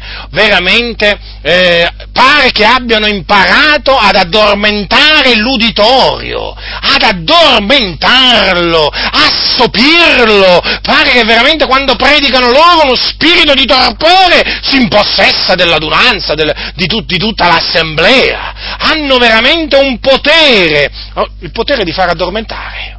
Hanno questo potere questi predicatori, veramente è impressionante. È per quello veramente che io sconsiglio di andare alle scuole bibliche, perché praticamente l'omiletica, quelle che si studia alle scuole bibliche, praticamente è, è, lì, è, lì, che ti rovinano, è lì che ti rovinano, lì che ti rovinano. Praticamente eh, ti insegnano come si fa a non predicare, a come, si, a come si fa a non predicare da parte di Dio. Ti insegnano veramente a come fare addormentare la Chiesa. Allora c'è scritto che fu di grande aiuto Apollo. Apollo fu di grande aiuto a quei credenti, perché? Perché confutava pubblicamente i giudei attenzione, pubblicamente, eh? con grande vigore, pubblicamente, i giudei. Ecco, e cosa faceva praticamente lui in questa, questa confutazione? In che cosa consisteva? Consisteva praticamente nella dimostrazione, mediante la Sacra Scrittura, che Gesù è il Cristo di Dio, cioè il Messia promesso eh, appunto dagli antichi, da Dio tramite gli antichi profeti. Perché questo? Perché, come voi sapete, i, giudei, sin dal tempo, diciamo, degli apostoli, i giudei disubbidienti, eh, non riconoscevano in Gesù di Nazareth il Messia e naturalmente adducevano delle ragioni, cioè dicevano no, secondo noi Gesù, perché lo dicono ancora oggi, ecco perché, eh, adducevano delle ragioni tutte loro, eh, che naturalmente vi ricordo che tutto questo è dovuto al fatto che Dio ha indurato i loro cuori e ha accecato gli occhi loro. Comunque, i ragionamenti che facevano erano questi, Gesù non può essere il Messia, perché? Perché non ha riscattato Israele dal dominio dei, dei Romani, non è iniziata una nuova era, cioè non è iniziata un'era di pace e di giustizia, e quindi noi non lo possiamo accettare come il Messia promesso questo diciamo, è uno dei principali ragionamenti che facevano a quel tempo e che fanno tuttora i giudei disubbidienti che non credono appunto che Gesù è il Messia. Allora, vedete Apollo? Apollo quindi invece gli dimostrava mediante le scritture mediante le scritture, che Gesù era il Messia perché in lui si erano adempiute le promesse che Dio aveva fatto tramite i profeti e sicuramente gli dimostrava che Gesù era il Messia eh, citandogli per esempio Isaia. Eh? Isaia diciamo, è, uno dei profeti che ha parlato maggiormente del, del, del, del, del, Messia, ritengo sia il profeta che ha parlato più di tutti gli altri del Messia, Ci, basta prendere solo il capitolo 53 del, del, libro di Isaia per capire appunto quanto ne abbia parlato, ma ci sono tanti altri passi dove si parla del Messia nel libro del profeta Isaia, ah, però certamente ci sono riferimenti al Messia in Michea, eh, in Zaccaria, ci sono dei, dei, riferimenti al Messia nei Salmi, ci sono dei riferimenti al Messia nella legge di Mosè, insomma, ci sono dei riferimenti al Messia nelle scritture, nella scrittura profetica ci sono svariate eh, diciamo, citazioni che riguardano il Messia e che si erano adempiute, si sono adempiute in Gesù di Nazareth. Allora Apollo che faceva? Diciamo armato di pazienza, naturalmente, eh, con, sapi- con, la sapienza di Dio, con grande vigore, prendeva le scritture e mediante di esse gli dimostrava agli ebrei che si sbagliavano loro. Si sbagliavano nel negare che Gesù era il Cristo, si sbagliavano e appunto lui gli prendeva i passi delle scritture per dirgli come stavano realmente le cose. Vedete dunque, fratelli, vedete che Apollo, Apollo dunque, eh, ministro di Cristo, eh, ministro, ministro di Dio, confutava, confutava pubblicamente i giudei. E come lo faceva? Mediante le scritture. Vedete, ricordatevi sempre questo, fratelli, quando si confuta bisogna usare le scritture, eh, non la filosofia, non la filosofia. Non è che bisogna appoggiarsi quando si confuta a Platone o a Socrate o a qualche famoso, diciamo, eh, filosofo del passato, eh? non bisogna fare nemmeno ragionamenti vani, discorsi persuasivi di sapienza umana, no, bisogna, eh, diciamo, confutare mediante le scritture, quindi per confutare mediante le scritture una falsa dottrina bisogna conoscere le scritture, è evidente, tu non puoi confutare una falsa dottrina se non conosci le scritture, ti illudi, ti illudi! Sì, puoi dire magari sì, quella dottrina è falsa, ho capito, ma non dimostri niente. Comprendi? Non è che si confuta una falsa dottrina affermando che la dottrina è falsa. Questa non è una confutazione, cioè ci deve essere un'argomentazione, cioè ci deve essere un discorso, diciamo, assennato, logico, basato sulle scritture, pieno di sapienza di Dio, se no che confuti? Cioè fai una dichiarazione, fai una dichiarazione ma non è una confutazione quella. Allora, vedete, bisogna conoscere le scritture e quindi eh, per confutare bisogna, bisogna darsi da fare. Per poter confutare, fratelli, bisogna studiare le scritture.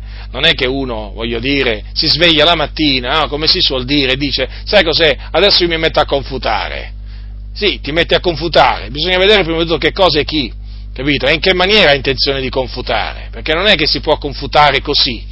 Innanzitutto bisogna conoscere le scritture, fondamentale, fondamentale, fratelli. E poi, e quindi bisogna conoscere la dottrina di Dio. Se non conosci la dottrina vera, come fai a, confusa, a confutare quella falsa? Praticamente, se non conosci la dottrina vera, tu non puoi riconoscere la falsa. Eh, mi, pare, mi pare ovvio questo. E poi c'è un'altra cosa, per confutare efficacemente bisogna conoscere bene la posizione del, diciamo, di colui che deve essere confutato. Cioè, tu, se confuti per esempio una falsa dottrina dei testimoni di Geova, eh, devi conoscerla quella falsa dottrina, eh? Eh, perché se no rischi, nel, diciamo, mentre, quando parli, di attribuire loro delle cose che loro non affermano, e questo non è corretto. Cioè, ci deve essere massima lealtà, la massima lealtà ne, ne, anche nei confronti di coloro che noi confutiamo, perché faccio, eh, vabbè, vi potrei fare tantissimi, potrei fare tantissimi esempi. Comunque, eh, il, il, diciamo, il, nocciolo della questione è questa. Quando si confutano delle persone, bisog- o quando si confutano delle false dottrine, bisogna conoscere bene quella falsa dottrina, perché sennò si rischiano di fare dei, si, si rischia di dire delle cose inesatte, di attribuire soprattutto a chi si confuta qualcosa che lui non ha detto.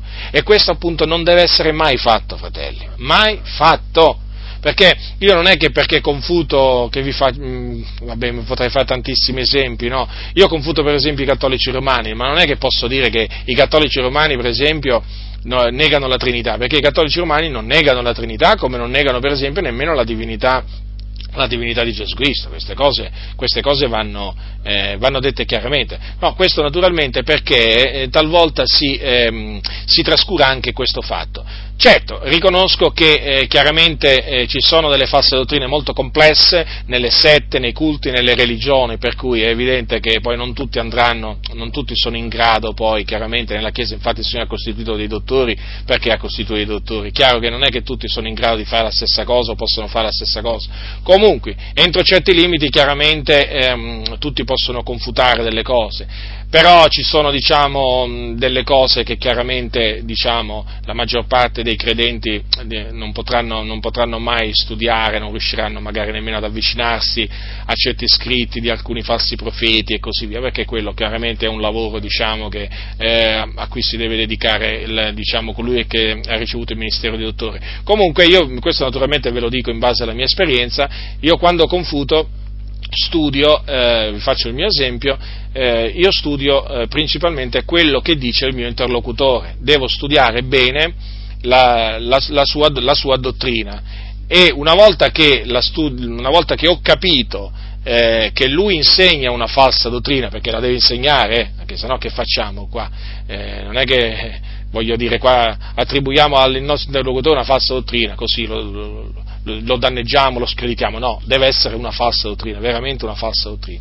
Allora la, la studio e devo, devo, devo, dire che ci sono delle false dottrine veramente complesse, complesse, sono esposte in maniera complessa e anche sono veramente difficili da capire, però il Signore mi ha dato grazia finora di, eh, di studiarle e di capirle e poi naturalmente di confutarle. Quindi chiaramente prima eh, studio la, la, la, falsa dottrina, poi una volta che l'ho studiata eh, il Signore naturalmente mi dà di capire dove, dove, è l'errore e allora naturalmente il Signore mi dà la grazia, mediante la, diciamo, mi dà la grazia di, di prendere quelle scritture di trovare quelle scritture, eh, di fare quei ragionamenti che appunto portano a dimostrare l'erroneità di quella, di quella falsa dottrina.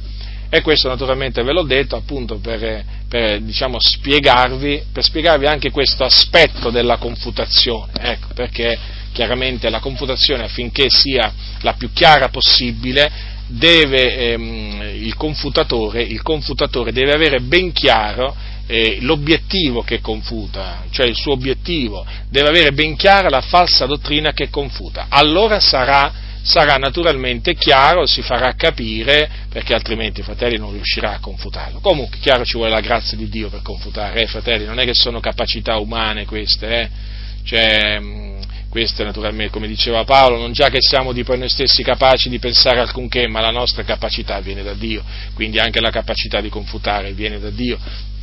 Comunque la confutazione utile vi ho dimostrato appunto anche tramite, tramite, Apollo, vedete, fu di grande aiuto, eh sì, perché appunto si è di grande aiuto alla Chiesa. E infatti noi questo veramente, lo, veramente possiamo, possiamo, dirlo, veramente dando gloria, dando gloria a Dio, veramente eh, eh le, le, le, confutazioni, le, confutazioni, sono veramente di grande aiuto eh, alla fratellanza e infatti tanti e tanti tanti fratelli hanno eh, diciamo, potuto eh, diciamo, comprendere eh, svariati errori dottrinali che loro avevano abbracciato, talvolta anche inconsapevolmente, hanno potuto quindi mh, riconoscere i loro errori e li hanno, e li hanno abbandonati. E naturalmente si sono radicati nella, nella, parola, nella, parola, del Signore. E noi siamo grati al Signore per questo. Naturalmente. C'è la parte avversaria c'è la parte avversaria che chiaramente non è contento di questo e quindi eh, ritiene, ritiene di essere la parte danneggiata e, e quindi, come vi ho detto prima, eh, lancia accuse di, di ogni genere, accuse ingiuste peraltro. Allora, adesso voglio parlarvi dell'Apostolo Paolo. Non posso, non posso, non parlare dell'Apostolo Paolo quando si parla delle confutazioni, perché e io ho imparato, ho imparato, dal nostro caro fratello Paolo a confutare, diciamo, non solo da Gesù ma anche dall'Apostolo Paolo, leggendo le sue, leggendo le sue epistole, ho imparato diciamo, l'utilità della confutazione e naturalmente ho imparato anche a confutare. Se, voi sapete che l'Apostolo Paolo eh, un giorno venne a sapere che i credenti della Galazia erano stati turbati da alcuni che volevano sovvertire l'Evangelo di Cristo, praticamente erano di quelli che costringevano i credenti a giudaizzare. Cosa significa costringere i, i, i gentili a giudaizzare? Significa, eh, diciamo, insegnare loro che eh, se non sono circoncisi secondo il rito di Mosè, se non osservano la legge di Mosè, non possono essere salvati, non possono essere giustificati. E anticamente c'erano di, quelli, di questi che si insinuavano in mezzo, in mezzo alle chiese, erano dei falsi fratelli, si insinuavano nel, nel mezzo delle chiese dei gentili, cercando di riportare i credenti sotto la schiavitù della legge.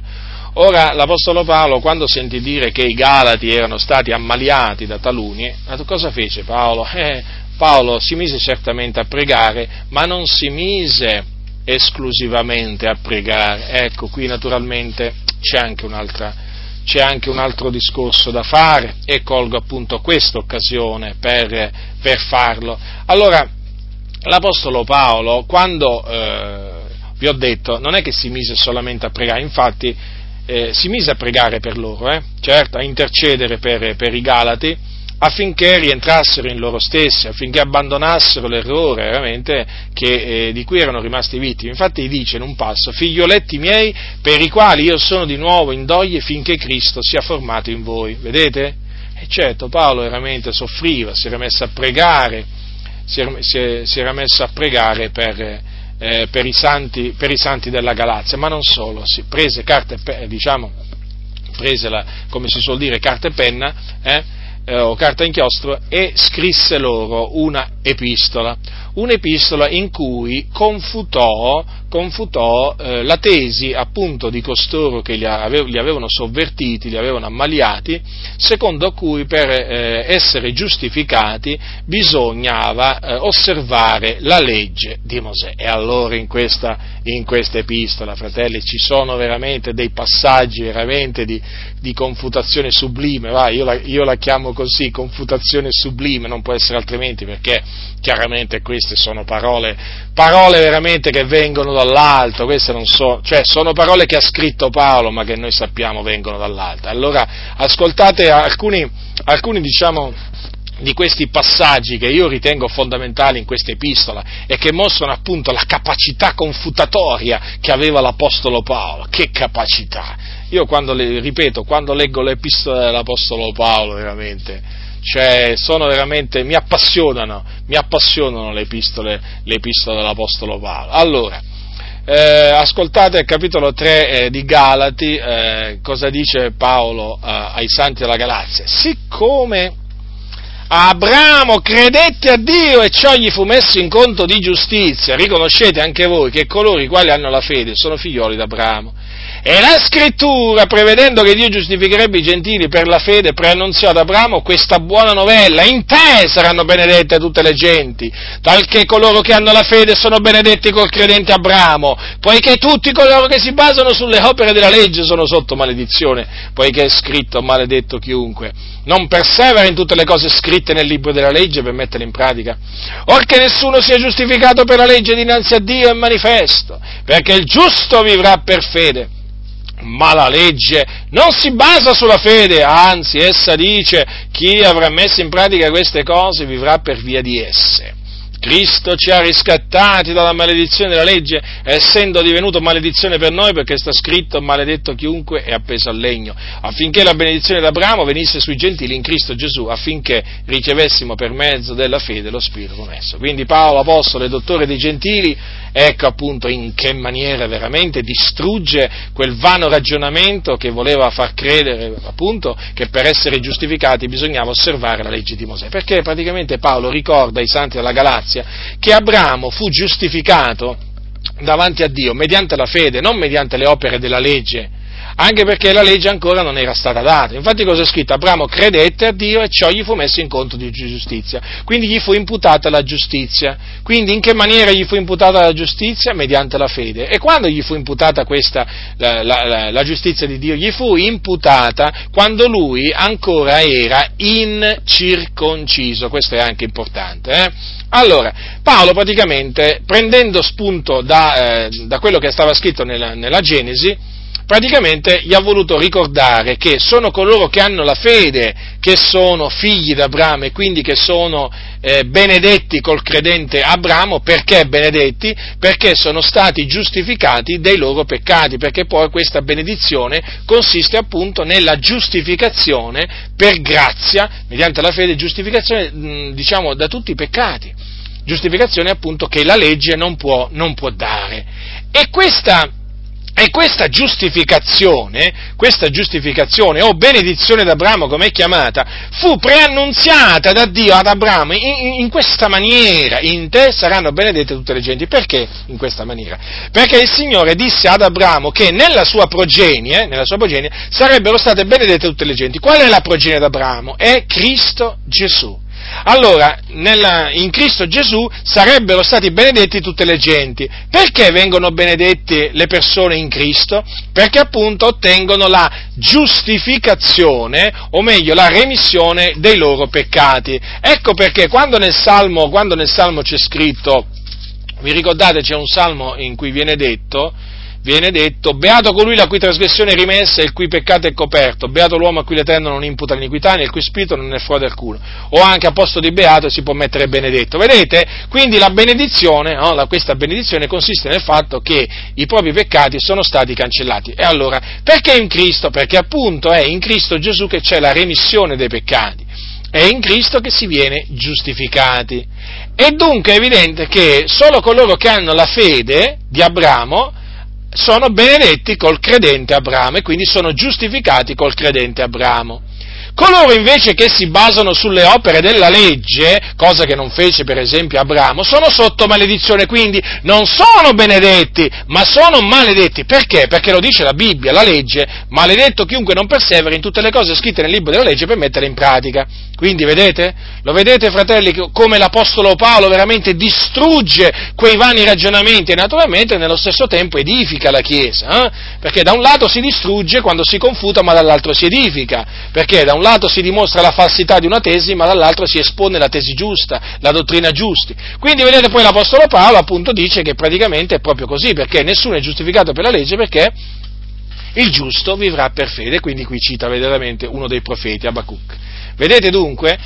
E poi naturalmente parla di quello che Gesù ha fatto, quello di quello che Gesù ha fatto mediante, eh, mediante la, sua, la, sua, morte. Cioè Gesù ci ha riscattati dalla maledizione della legge. Perché? Perché è divenuto maledizione per noi. In quanto lui fu appeso al legno o a una croce, attenzione, eh, qui legno va inteso come per croce, eh, perché ci sono i, cosiddetti testimoni di Geova che dicono appunto, prendono questo passo no, per sostenere che si trattava di un palo, no, no, no, si è trattato della croce. Allora, eh, Gesù naturalmente morendo sulla croce eh, è divenuto maledizione per noi, in questa maniera ci ha liberati dalla maledizione della legge, già, perché anche noi eravamo sotto la maledizione della legge, in quanto prima di credere, perché non perseveravamo in tutte le cose scritte nel libro della legge per metterle in pratica. Allora Gesù è diventato maledizione, maledizione per noi affinché la benedizione di Abramo venisse su di noi in Cristo, quindi affinché noi, noi gentili fossimo giustificati mediante mediante la fede in Cristo Gesù. Ecco, come dunque Abramo fu giustificato per fede, così noi siamo stati giustificati per fede. E dunque, e dunque sbagliano coloro che sostengono che per essere giustificati bisogna farsi circoncidere, osservare i nuovi luni, le feste ebraiche, eh, astenersi da, da, determinati cibi eh, e, e così via. Cioè, praticamente in una parola, sbagliano coloro che dicono che per essere giustificati bisogna osservare la legge di Mosè. Ma avete notato, fratelli, che confutazione confutazione potente, che confutazione potente veramente che l'Apostolo Paolo ha tirato fuori veramente, eh, e con questa confutazione si distruggono ancora oggi tutti coloro che vogliono sovvertire l'Evangelo di Cristo. E noi dobbiamo rendere grazie a Dio per l'epistola dell'Apostolo Paolo, nostro caro fratello Paolo, perché ci aiutano tanto a confutare veramente i tanti impostori che ci sono. Eh, allora, poi vi voglio, vi voglio diciamo, prendere anche diciamo, come spunto quest'altra parte della confutazione diciamo, dell'Apostolo, dell'Apostolo, Paolo, dove lui parla di Agar e Sara. Eh, qui naturalmente, ve lo ripeto, questa è una confutazione sublime. Allora, capitolo 4, capitolo 4 eh, dal versetto 21. Ditemi, eh, qui si rivolge ai Galati insensati, eh? a proposito, li ha chiamati insensati, eh? Eh, qualcuno si sarà sentito offeso. Perché ci offendi, ci calunni, ci diffami Paolo? Eh, oggi direbbero così, che ci diffami? Ma se erano insensati, come, Paolo, come, poteva, come poteva, chiamarli se erano insensati? Eh? Eh, erano stati ammaliati, avevano un giorno creduto e poi si erano messi veramente a giudaizzare. Allora Paolo, insensati, eh, se lo meritavano. Quando, quando eh, uno se lo merita, se lo merita. Ditemi, capitolo 4, versetto 21, voi che volete essere sotto la legge, non ascoltate voi la legge, poiché sta scritto che Abramo ebbe due figlioli, uno dalla schiava e uno dalla donna libera. Ma quello dalla schiava nacque secondo la carne, mentre quello dalla libera nacque in virtù della promessa le quali cose hanno un senso allegorico, poiché queste donne sono due patti, l'uno del monte Sinai, genere per la schiavitù, ed è Agar. Infatti Agar è il monte Sinai in Arabia e corrisponde alla Gerusalemme del tempo presente, la quale schiava con i suoi figlioli. Ma la Gerusalemme di sopra è libera, ed essa è nostra madre. Poiché gli è scritto, rallegrati o sterile che non partorivi, prorompi in grida, tu che non avevi sentito doglie di parto, poiché i figlioli dell'abbandonata saranno più numerosi di quelli di colei che aveva il marito. Ora, voi fratelli siete figlioli della promessa alla maniera di Isacco, ma come allora colui che era nato secondo la carne perseguitava il nato secondo lo spirito, così succede anche ora. Ma che dice la scrittura? Caccia via la schiava e il suo figliolo, perché è figliolo della schiava. Non sarà erede col figliolo della libera. Perciò, fratelli, noi non siamo figlioli della schiava, ma della libera. Allora, voi sapete la storia di Abramo? Abramo ebbe due figli, uno da Agar, che è appunto la schiava, e uno della donna libera, cioè Sara. Allora, nacque prima naturalmente quello della schiava e fu chiamato Ismaele. Ismaele.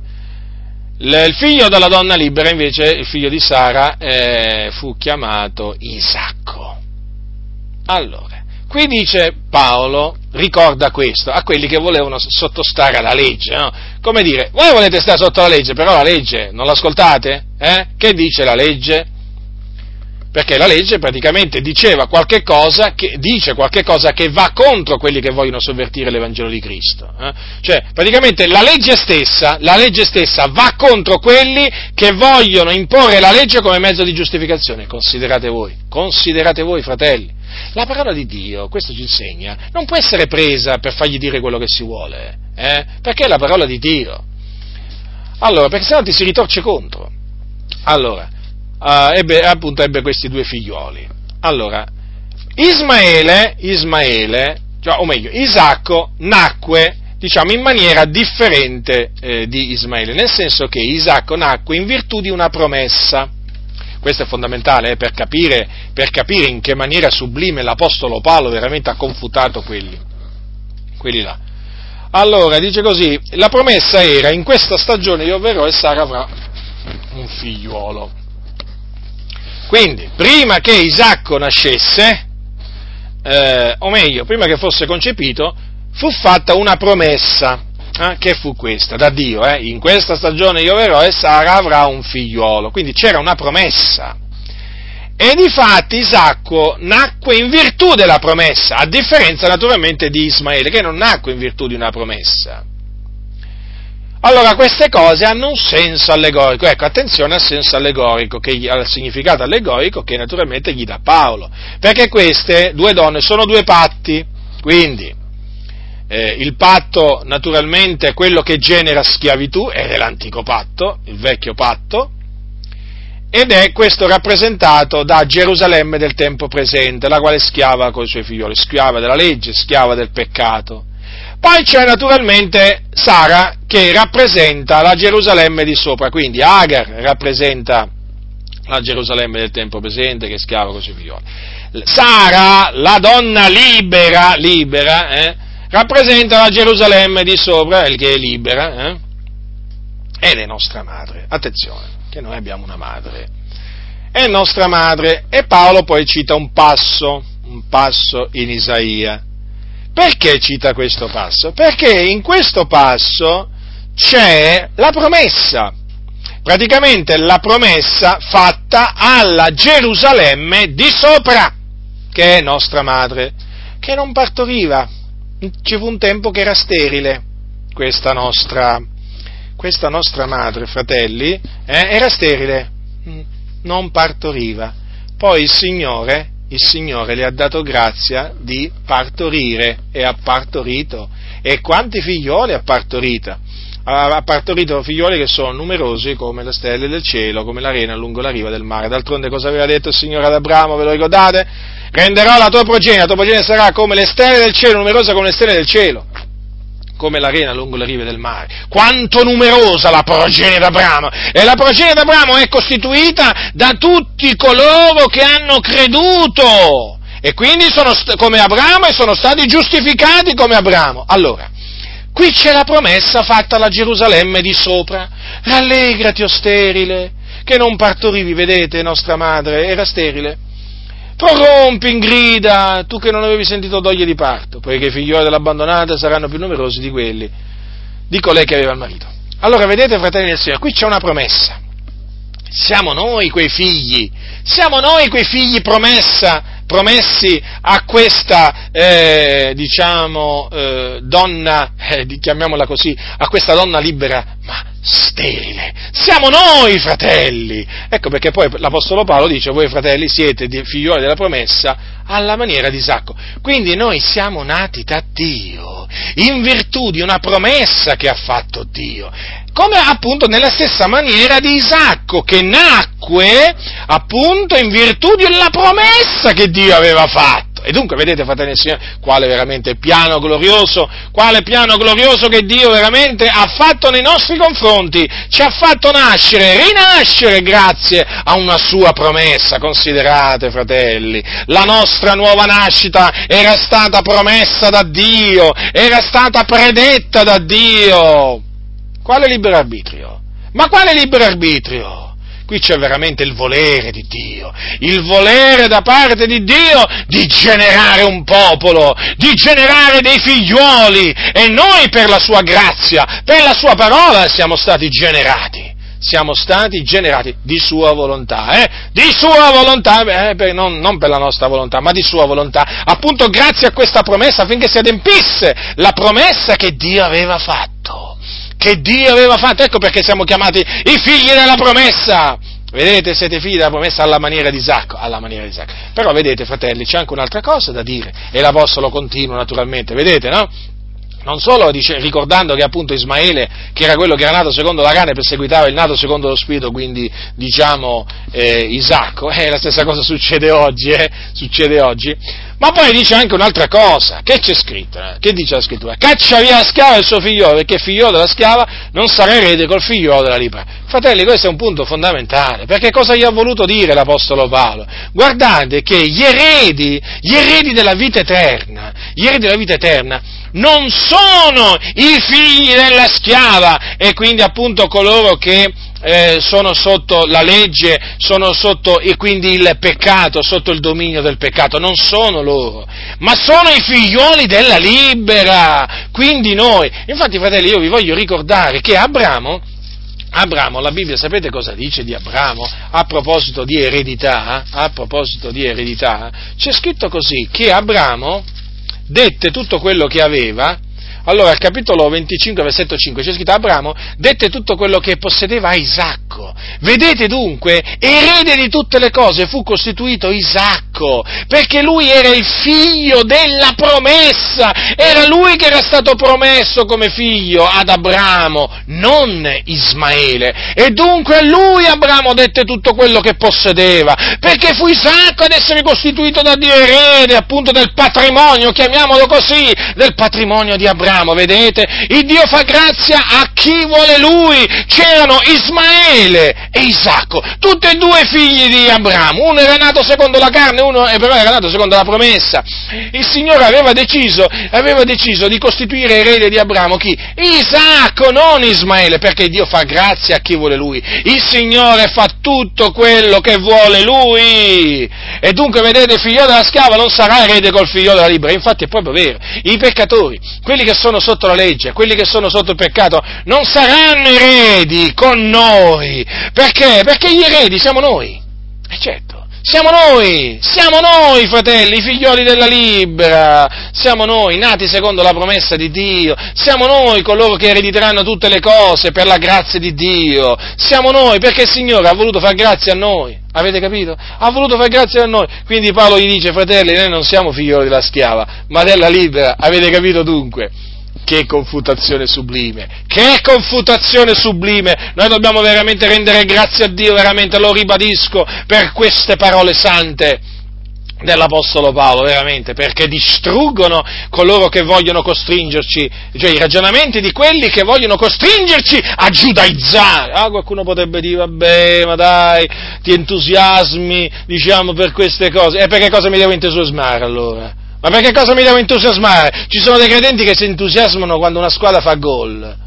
Eh? Ci sono dei credenti che si entusiasmano quando un giocatore di pallacanestro fa, fa canestro, eh, come saltano dalla sedia, eh, a sentirli veramente, come si esaltano, eh? potrei, potrei, fare una lista eh, di cose, per le, cose vane, cose vane, cose che passano, cose inutili, per le quali ci sono credenti che vanno in delirio, che si esaltano, io mi esalto per le confutazioni che sono nella parola del Signore, io mi esalto quando si si tratta di confutare l'errore, io mi esalto quando si tratta di difendere la verità, io mi esalto quando distruggo le menzogne dei cattolici, dei testimoni di Geova, degli evangelici, pentecostali, non pentecostali, io mi esalto, mi esalto nel senso, esalto il Signore, mi rallegro, gioisco, questo voglio dire, eh? no, no, attenzione, non fraintendetemi, capite, io sono niente, eh? E io per questo mi rallegro, io per questo mi rallegro, e mi rallegro pure quando altri fratelli confutano, sì, mi rallegro per queste cose qui, perché queste, questa è un'opera a favore della verità, la verità che dimora in eterno, ma sì, ma che veramente questi qua, questi credenti mondani si, si, si, si entusiasmano per queste, per queste vanità, per la vanità del mondo, considerate voi, sì, sì, io mi, io, mi, io gioisco, io gioisco, salto di gioia, io, io, mi esalto in questo senso, sì, sì, sì, sì, sì, e non mi interessa proprio niente quello che, quello che dicono taluni, sapete? Non mi interessa proprio niente, io so in chi ho creduto e so quello che faccio. Spesso sono, ta- sono gli altri che non sanno proprio quello che fanno, soprattutto quando ci deridono, ci calunniano e ci diffamano, ma arriva il giorno che veramente capirete, capirete, probabilmente sarà troppo tardi, ma capirete comunque, proprio sappiate questo, capirete, perché il Signore poi farà capire. Allora, perciò fratelli, noi non siamo figli della schiama della libera, vedete fratelli, ecco, per, quando si leggono queste, queste confutazioni, no? come, come non si fa a gioire? La carità, fratelli, gioisce con la verità. La carità gioisce con la verità, questa è la verità, allora dobbiamo gioire, dobbiamo rallegrarci nel Signore, fare festa, veramente. Un altro vanno ragionamento distrutto, un'altra falsa dottrina annientata, distrutta! Così, avanti dobbiamo andare, come un rullo compressore. Fratelli nel Signore, dobbiamo andare avanti come un rullo compressore, veramente fare fine, far fare la fine alle false dottrine, veramente in questa maniera, proprio distruggerle, annientarle, perché la parola di Dio dice che noi distruggiamo le fortezze, le distruggiamo, non gli facciamo le carezze. La Bibbia non dice di fare le carezze alle fortezze, le dobbiamo distruggere, distruggere! Le armi della nostra guerra sono potenti, potenti a fare questo, e tra le armi c'è la parola del Signore. Quindi imbracciamo la spada dello Spirito e veramente fa, distruggiamo tutte queste false dottrine che stanno facendo un danno enorme alla Chiesa, alla Chiesa dell'Iddio. Ecco cosa sta facendo un danno enorme il lievito, il lievito, il lievito sta danneggiando la Chiesa. Ma ringraziamo il Signore veramente che è vero che ha permesso che il virus, che tanti di questi virus veramente venissero messi in giro, però il Signore veramente ha fatto sì anche che l'antivirus fosse messo in giro, per usare un'espressione appunto, diciamo, di informatica, eh? un, un, antivirus pubblico, eh? È pubblico l'antivirus, eh? Poi è gratuito, è gratuito. Voi sapete che ci sono gli antivirus a pagamento e gratuiti, no? Per chi si intende di informatica. Eh? Eh, ecco, vedete, questo, questo, è un antivirus, questo è un antivirus, tra virgolette, gratuito. Proprio, proprio, nel vero senso della parola, gratuito, efficace, efficace e gratuito, perché noi appunto mettiamo a disposizione gratuitamente quello che, quello che, Signore, quello che il Signore ci ha dato. Ecco, l'antivirus che cosa fa? Neutralizza il virus. La confutazione che fa? Neutralizza la falsa dottrina, la distrugge, la rende proprio inefficace. Infatti poi i fratelli quando, quando appunto capiscono la confutazione dicono ma te guarda un po', ma guarda che falsa dottrina, e l'abbandonano, e l'abbandonano, la rigettano, la scartano. Vedete dunque, ti stavo dicendo appunto pubblico, oltre che gratuito, perché sapete oggi ci sono quelli che hanno delle idee strane alcuni, mh, mm, sapete quanti mi hanno scritto o mi dicono, eh ma fratello, sì, fa, le cose che dici tu sono giuste, però insomma, eh, tu fai i nomi di quelli che dicono queste cose false, eh, fai i nomi delle chiese e dovresti, dovresti semmai dire le stesse cose senza fare i nomi. E eh, come faccio? E perché lo dovrei fare poi?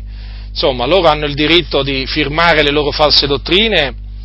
E, perché si firmano, e io non avrei il dovere di firmare le mie confutazioni mettendo nelle confutazioni i loro nomi, ma mi pare veramente un discorso a dir poco sconcertante, questo è uno dei tanti discorsi vani. E poi mh, mm, voglio dire, perché non fare i nomi? I nomi vanno fatti, perché così i fratelli sono avvertiti, sanno da chi si devono guardare, no? Quando, vi faccio un esempio, mm, fratelli del Signore, quando per esempio la Guardia di Finanza, perché mi pare che sia essa preposta a scoprire le, le, le mistificazioni nel campo sanitario, o diciamo, voglio dire, prodotti contraffatti e così via, o comunque dei prodotti che fanno del male del male alle persone. Quando per esempio eh, la Guardia di Finanza scopre per esempio che una certa ditta no, ha messo sul mercato ha messo sul mercato per esempio un, per esempio, un determinato prodotto, no? Una, un, diciamo, un, un, prodotto per esempio che fa male, no? fa male al, al fisico, no? Parliamo di un prodotto alimentare, eh, che fa? Che fa la, la, la, Guardia di Finanza? Non fa il nome della ditta? Non lo fa il nome della... O magari si preoccupa magari che gli andranno male gli affari poi eh, da quel momento alla ditta? Lo fa o non lo fa il nome della ditta, diciamo, eh, che ha messo in giro quei prodotti, diciamo, ehm, pericolosi per l'organismo umano? E come se lo fa? È dovere della Guardia di Finanza fare, fare appunto quel, quel nome, perché ci va di mezzo la salute fisica delle persone.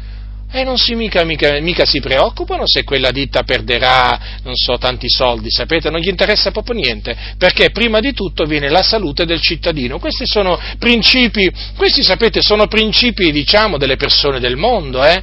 Poi, nella Chiesa, guarda un po' cosa succede, nella Chiesa ci sono eh, imprese, ditte, io le chiamo così perché ormai le, le Chiese sono, le denominazioni sono delle ditte, eh? Sono, sono, delle ditte, ormai quale, eh, quando mi, mi, fanno ridere, mi fanno ridere, ma più che ridere mi fanno piangere quando dicono che praticamente sono organizzazioni mm, che non hanno fine il lucro, ma, ma, ma, ma chi vogliono ingannare? Ma questo il loro fine è il lucro, altro che, ma cosa dicono? Ma cosa dicono? Ma cosa dicono? Allora, quando una di queste ditte, no, mi riferisco alle denominazioni o a una di queste denominazioni evangeliche o chiese, no, mette in giro una falsa dottrina, eh? C'ha il marchio di quella, c'ha il marchio di quella, la falsa dottrina c'ha quel marchio. Eh? E allora naturalmente chi scopre, chi scopre diciamo, che quella, quella, è una falsa dottrina e fa del male a livello spirituale alla fratellanza, deve fare esattamente quello che fanno le autorità, le autorità secolari, preposte a smascherare appunto e a trovare queste, queste cose qua. Bene? Deve fare i nomi della Chiesa, deve fare i nomi della denominazione, deve fare i nomi dei predicatori, capito? Che insegnano, che, inseg- che propagano quel veleno, deve farlo, sì, per il bene dei fratelli, affinché i fratelli si guardino bene, si guardino bene non solo, non solo da, eh, da, quel prodotto, chiamiamolo così perché questi mettono in vendita, da quel prodotto no, di, eh, questa azienda, ma anche da quell'azienda, mi riferisco sempre a Chiesa, eh? capito? Ecco, si devono guardare, quindi deve essere ben chiaro che insegna quell'eresia. E non facciamo niente di antibiblico, assolutamente. Eh? Perché Gesù disse guardatevi dal lievito dei farisei e dei sadducei, fece i nomi dei farisei e dei sadducei e non, non, aveva paura che dopo gli andassero contro, che lo calunniassero e così via. Eh? O magari che le persone poi non gli andassero a dare più, non so, qualche offerta. Non gli interessava niente a Gesù. Gesù si interessava di difendere la verità e di mettere in guardia i suoi discepoli dagli errori. E quindi questa storia, eh, eh, i nomi, i nomi vanno fatti e come? Ma come? Ma se a livello veramente, ma, ma veramente tante volte c'è da imparare dai pagani, veramente. Ma c'è da imparare da quelli che non conoscono il Dio, più di quanto ci sia da imparare da tanti che si dicono credenti. Quando poi la, la confutazione è pubblica e si fanno i nomi, i fratelli, eh, cambia tutto cambia tutto, perché sanno, sanno dove s'annida il lievito, sanno dove s'annida il veleno, sanno in che cosa consiste il lievito, sanno in che cosa consiste il, il veleno, lo sanno. Ma naturalmente ci sono quelli che non vogliono che lo sappiano, eh? soprattutto che magari vogliono che si sappia che quello è veleno, però non fare il nome, perché non lo devo fare? Perché non lo devo fare? Io lo faccio e li continuerò a fare. E come? È tutto regolare sia dal punto di vista biblico che dal punto di vista, diciamo, della legge italiana, mi sto comportando in maniera onesta, onesta. D'altronde è così che il Signore ci vuole, coraggiosi, coraggiosi e non codardi. Eh? I codardi non erediteranno il regno di Dio. Quindi eh, eh, la confutazione deve essere pubblica perché? Perché l'eresia è pubblica. Vedete, fratelli, una volta che il. Eh, poi non parliamo di quelli che dicono addirittura, eh vabbè, ma hai ragione, però queste cose non le dovresti dire pubblicamente, perché rischi di scandalizzare quelli del mondo. Ma ci avete già pensato voi a scandalizzare quelli del mondo? Adesso ve la prendete con me. Ma è una vita che scandalizzate quelli del mondo con le vostre favole. Eh? È, una, è, una, vita che raccontate favole, che fate scandali, che maltrattate la Chiesa, che signoreggiate il popolo del Signore. Adesso tutto d'un tratto sono arrivato io. Eh, tu scandalizzi, io scandalizzo. Ma è una vita che scandalizzate voi, io non sto scandalizzando nessuno. E poi, quando anche foste rimasti scandalizzati, guardate che vi rispondo come ha risposto Gesù, eh? Appunto, ogni pianta che il Padre mio celeste non ha piantata, o meglio in questo caso devo dire ogni pianta che il Padre nostro, perché chiaramente solo Gesù poteva chiamare il, il Padre suo appunto in questa maniera, ogni pianta che il Padre nostro celeste non ha piantata sarà sradicata. Ecco come rispondo a quelli che si scandalizzano. Vi stavo dicendo appunto, voglio dire, que- eh, hanno messo in giro questa falsa dottrina, no? L'hanno messa in giro? Eh? È pubblica? È pubblica? L'hanno firmata? L'hanno firmata? C'ha un marchio? Eh? E allora perché io non dovrei, non dovrei, confutare pubblicamente queste cose che circolano, diciamo, liberamente e che sono già in circolazione da tanti anni nei libri, e adesso non solo in internet, ma anche nei libri, perché non dovrei farlo?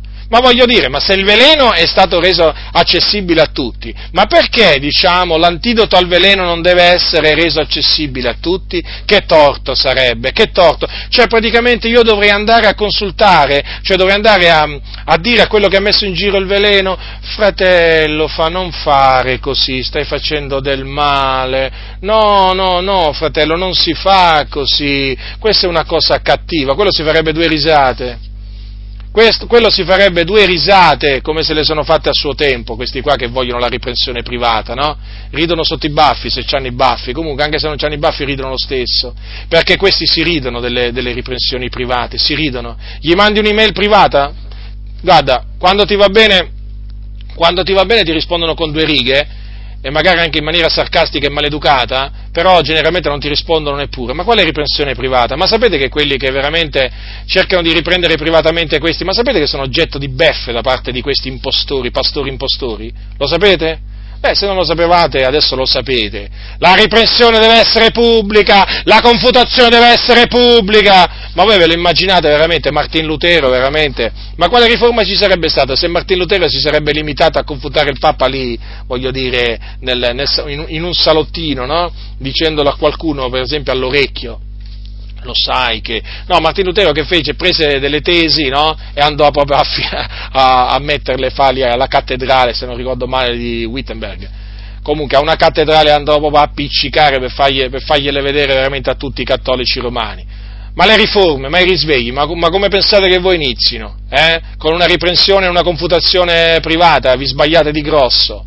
La riprensione e la confutazione devono essere pubbliche, esattamente come qualsiasi predicazione allora in questa maniera ha effetto, allora in questa maniera coloro che sono nell'errore cominciano a tremare, allora i fratelli cominciano a gioire, allora sì che succede qualche cosa, perché se no non succederà niente. E in Italia purtroppo c'era questa idea fino a un po' di tempo fa, che tutto doveva essere fatto veramente, veramente voglio dire, eh, in sordina, doveva essere fatto di nascosto. No, è finito, è finito questo periodo. E mi rivolgo soprattutto ai pentecostali, mi rivolgo soprattutto ai pentecostali, a quelli che, de- che dal pulpito pulpito per tanti decenni hanno insegnato le false dottrine, le più svariate. È finita, è finita non dormite più tranquilli, non dormirete più tranquilli per il resto della vostra vita, perché le vostre eresie sono state confutate pubblicamente e lo continueranno ad essere confutate pubblicamente da ora in poi. Non esiste confutazione privata per voi, non esiste riprensione privata per voi, non esiste come non è mai esistita per quelli che pubblicamente avvelenano il popolo del Signore. Avete avvelenato il popolo di Dio con i vostri sofismi, con le vostre false dottrine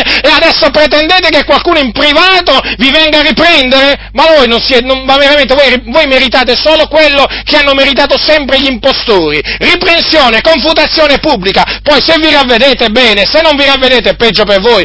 Continuerete a mandare in giro il vostro veleno, peggio per voi. Renderete conto al Signore, il giudizio di Dio si abbatterà su di voi. Ma quanto a noi certamente non ci taceremo, quanto a noi continueremo a suonare la tromba in maniera che l'as, l'ascoltino più persone. Più persone piccoli, grandi, giovani, vecchi, ricchi, poveri, non importa, non importa. Da qualsiasi parte devono sentire il suono della tromba. Ma come? Li avete veramente anestetizzati per una vita con le vostre menzogne, è ora che le vostre menzogne siano distrutte affinché il popolo di Dio si svegli, si svegli veramente, si svegli, come si sta svegliando. Naturalmente quando il popolo di Dio si sveglia cominciano i guai per gli impostori, i guai naturalmente economici, eh? i guai economici, siamo sempre lì, siamo sempre lì, perché tutta la loro vita, tutto il loro cosiddetto ministero gira attorno ai soldi, e loro sono attaccati ai soldi, non alla parola di Dio, e poi quando parlano fanno le vittime, fanno le vittime, i carnefici fanno le vittime, eccoli là.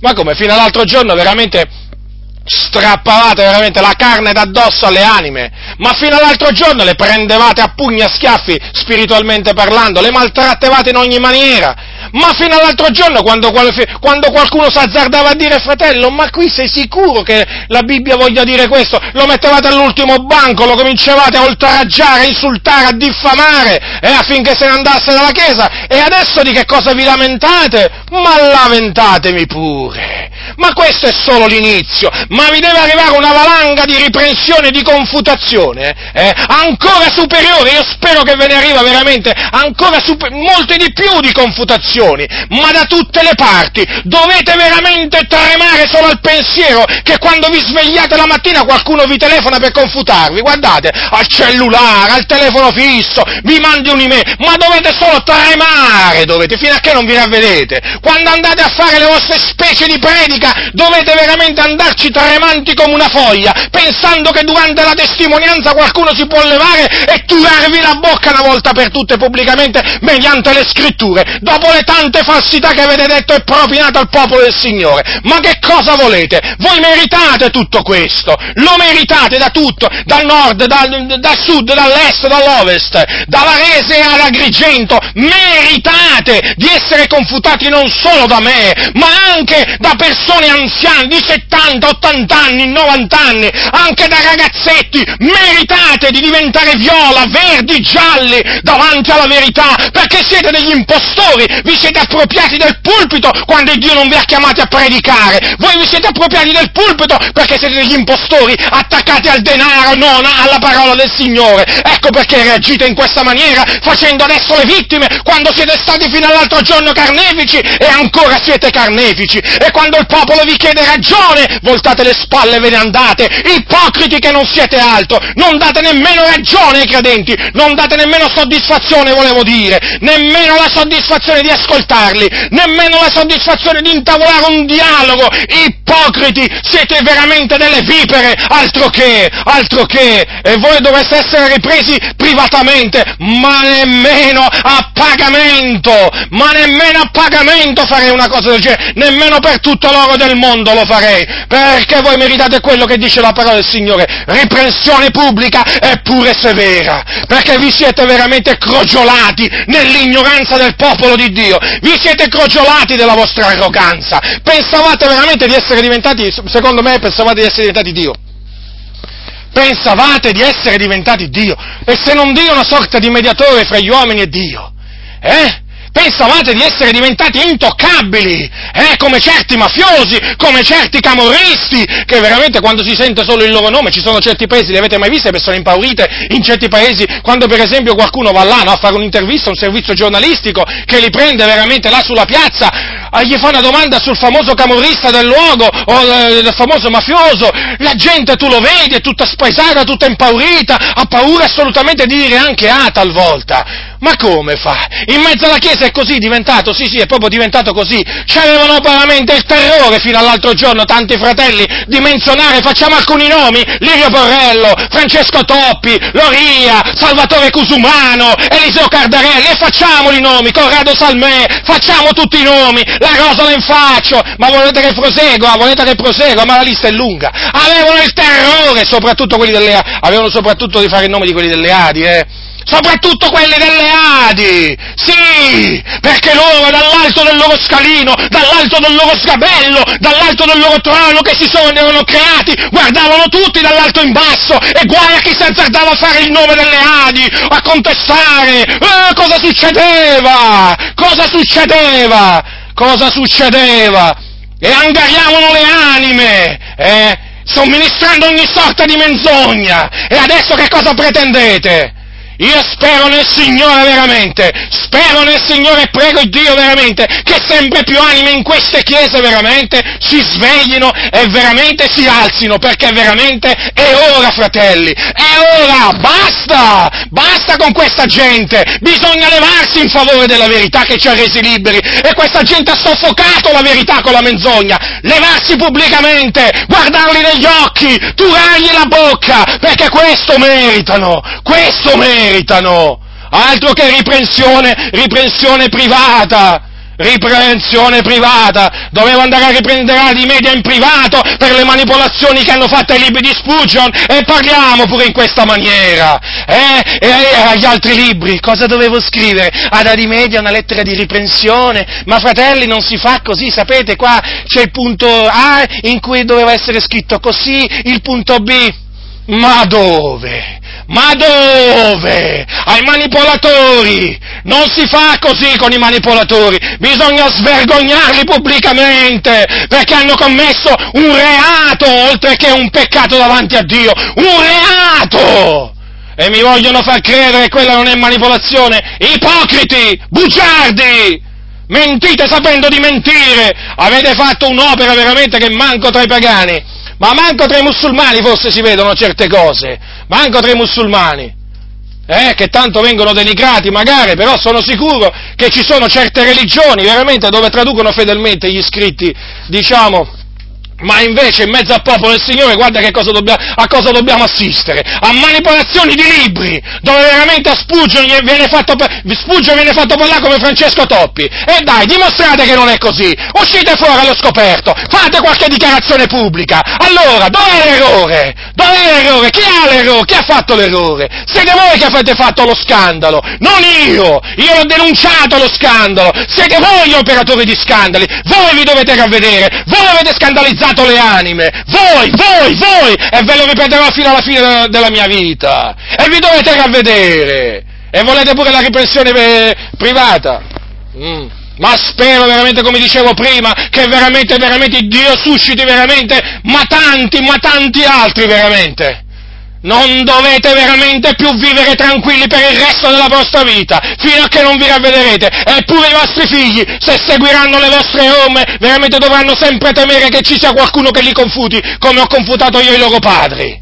È finita! È finita! È finita! È finita appunto per l'Empio. La tempesta scroscia sul capo degli Empi. Era ora che la tempesta scrosciasse. Era ora. Si avvertiva in lontananza qualcosa. Eh, però ancora eh, non si vedeva niente. È arrivata, è arrivata la tempesta e adesso scroscia, come, sia, come è giusto che sia. Tutto questo fa parte della confutazione, che ribadisco deve essere pubblica. Eh, io dovevo scrivere la di media per ritornare al discorso di media. Dovevo scrivere la di media in privato. Ma dove? Ma quando? Ma non esiste. Ma non esiste. Bisogna subito far conoscere al popolo, al popolo. Vi ho fatto prima il discorso della Guardia di Finanza. Ma che pensate? Lì va a scrivere, pubblica privatamente alla ditta, gli dice queste cose non si fanno ma bisogna subito, bisogna subito avvertire, avvertire il popolo. Ma come? Da anni che diffondevano i libri di Spugio manipolati. Manipolati! La firma era quella di, di Spugio, la, la, la, la, voce era quella di Toppi. Ma vi rendete conto? Hanno fatto parlare Spugio come Francesco Toppi. Eh? Perché Francesco Toppi non fa qualche, qualche dichiarazione pubblica, eh? In cui dice appunto eh, che le cose non stanno così? Perché non esce fuori adesso a parlare pubblicamente, eh? Lui che era sempre pronto, eh, sia pubblicamente che privatamente, a umiliare le anime. Perché adesso? Eh, difendesse le ali adesso? Dai, su! Proviamo, proviamo a vedere cosa ne esce fuori. Adi media, dai, saltate fuori. Eh? Ah, voi non fate polemica, no, voi non fate polemica, voi diffamate. Certo, perché di di tutto e di peggio, le, le peggiori cose, io lo so, io lo so, tranquilli che le so queste cose so pure questo, so pure quello che dite contro di me in privato, state tranquilli. Allora il discorso qual è? Che loro hanno manipolato, hanno compiuto questo scempio a livello pubblico, a livello pubblico devono rendere conto alle persone che hanno frodato, persone che sono, si sono fidate di loro, si sono fidate di Adimedi, hanno comprato i libri e poi dopo si sono ritrovati che cosa? Libri falsi, manipolati. E adesso che cosa pretendete? Pretendete pure che i credenti non si lamentino? Vergogna! Non avete nemmeno il senso della dignità proprio! Non avete nemmeno dignità! Quella che hanno veramente almeno le persone del mondo. Voi nemmeno questa avete! Non avete la dignità di scusarvi, di chiedere perdono ai fratelli, eh? E di ritirare i libri dai vostri cataloghi! Non avete dignità! Non avete dignità! E dimostrate che non è così! E dimostrate che non è così! Ma le persone serie chiedono perdono pubblicamente, chiedono perdono, si dissociano da, da coloro che fanno nei partiti, addirittura nei partiti, nei partiti di questo mondo, quando uno dei loro membri o un gruppetto si rende colpevole di qualche cosa di sbagliato che diciamo non è diciamo nella linea del partito, il partito poi si dissocia, però qui il discorso qual è? Qui qual è il discorso nel questione dei Adi Media? È che lì è la dirigenza che era d'accordo con le manipolazioni, questa è la verità, e la dirigenza va confutata perché gli ordini venivano dall'alto. Questo è grave, la confutazione che io ho fatto sulle manipolazioni appunto di Adi Media, eh? Questa è una cosa gravissima, io lo ricorderò fino a che avrò un alito di vita. Questo è un peccato grave di cui voi delle Adi vi siete resi colpevoli. Eh? E guardate che il Signore non terrà il colpevole per innocente, già ve l'ho detto, ma ve lo ripeto, non fate orecchie da mercante, lo so che siete dei mercanti, anche abili mercanti, ma non fate me, o, um, orecchie da mercanti, perché c'è un Dio che punisce, c'è un Dio che castiga quelli che amano e praticano la menzogna, non vi illudete, potete farvi beffe di me, potete deridermi, ma guardate che il Signore non lo potete deridere, quando meno ve l'aspettate, il giudizio giudizio di Dio vi calerà addosso, ravvedetevi, chiedete perdono pubblicamente perché quello che avete fatto è grave, è grave, non ha precedenti nell'editoria evangelica in Italia e nel mondo credo che non ne abbia, almeno da che a mia, a mia conoscenza, ci saranno stati anche dei casi, ma a mia conoscenza non ce ne sono, quello che avete fatto è grave, è molto grave, avete manipolato dei libri, quindi la confutazione deve essere pubblica, fratelli, la confutazione deve essere pubblica appunto perché lo scandalo è stato pubblico. L'errore è stato pubblico, il comportamento sbagliato è stato pubblico, quindi quando diciamo la falsa dottrina, la falsa dottrina? È pubblica, voglio dire la confutazione deve essere pubblica, quindi devono essere fatti i nomi e naturalmente deve essere fatto con grande vigore, perché la predicazione deve essere convinta, deve essere convinta, non può essere una predicazione buttata giù tanto per essere fatta, deve essere convinta, fatta con gran pienezza di convinzione. Comunque noi rendiamo grazie a Dio Rendiamo grazie a Dio perché, lo ribadisco, abbiamo appurato che, come dice la Bibbia, che chi confuta è di grande aiuto ai fratelli. E quindi esorto tutti coloro veramente che sono preposti dal Signore nelle comunità, veramente a confutare, a confutare pubblicamente le false dottrine. Esorto veramente i fratelli che cominciano a accostarsi alla parola di Dio, a investigare le scritture, a studiarle, al fine poi di essere veramente capaci di eh, di confutare le false dottrine. Fatelo pubblicamente, fratelli, fatelo pubblicamente. Quando una eh, dottrina è falsa, avete il dovere di farlo sia privatamente che pubblicamente non abbiate paura dell'uomo, non abbiate paura delle chiese, degli, il, la paura degli uomini costituisce un laccio, non abbiate paura degli uomini, temete Dio, temete il Dio, non temete gli uomini, non temete le organizzazioni, non temete gli statuti umani, non li temete, temete Dio, temete Dio fratelli, temete Dio, il timore dell'Eterno è il principio della sapienza, ve ne troverete assolutamente bene, non vi pentirete giammai di, di, di, essere, di esservi messi a temere Dio, temete Dio, temete Dio, Dio, fratelli nel Signore, temete Dio e fuggite, e fuggite il male. E abbiate il coraggio sempre, in ogni circostanza, veramente, di, di difendere la verità. La verità, fratelli, la verità, la verità, comprendete? La verità? Ecco, siate pronti a difenderla. E difendete la verità e il Signore difenderà voi, va bene? Perché il Signore onora quelli che lo onorano. Il Signore è un baluardo per quelli veramente che si schierano a favore della verità. La grazia del Signore nostro Gesù Cristo sia con tutti coloro che lo amano con purità incorrotta. Amen.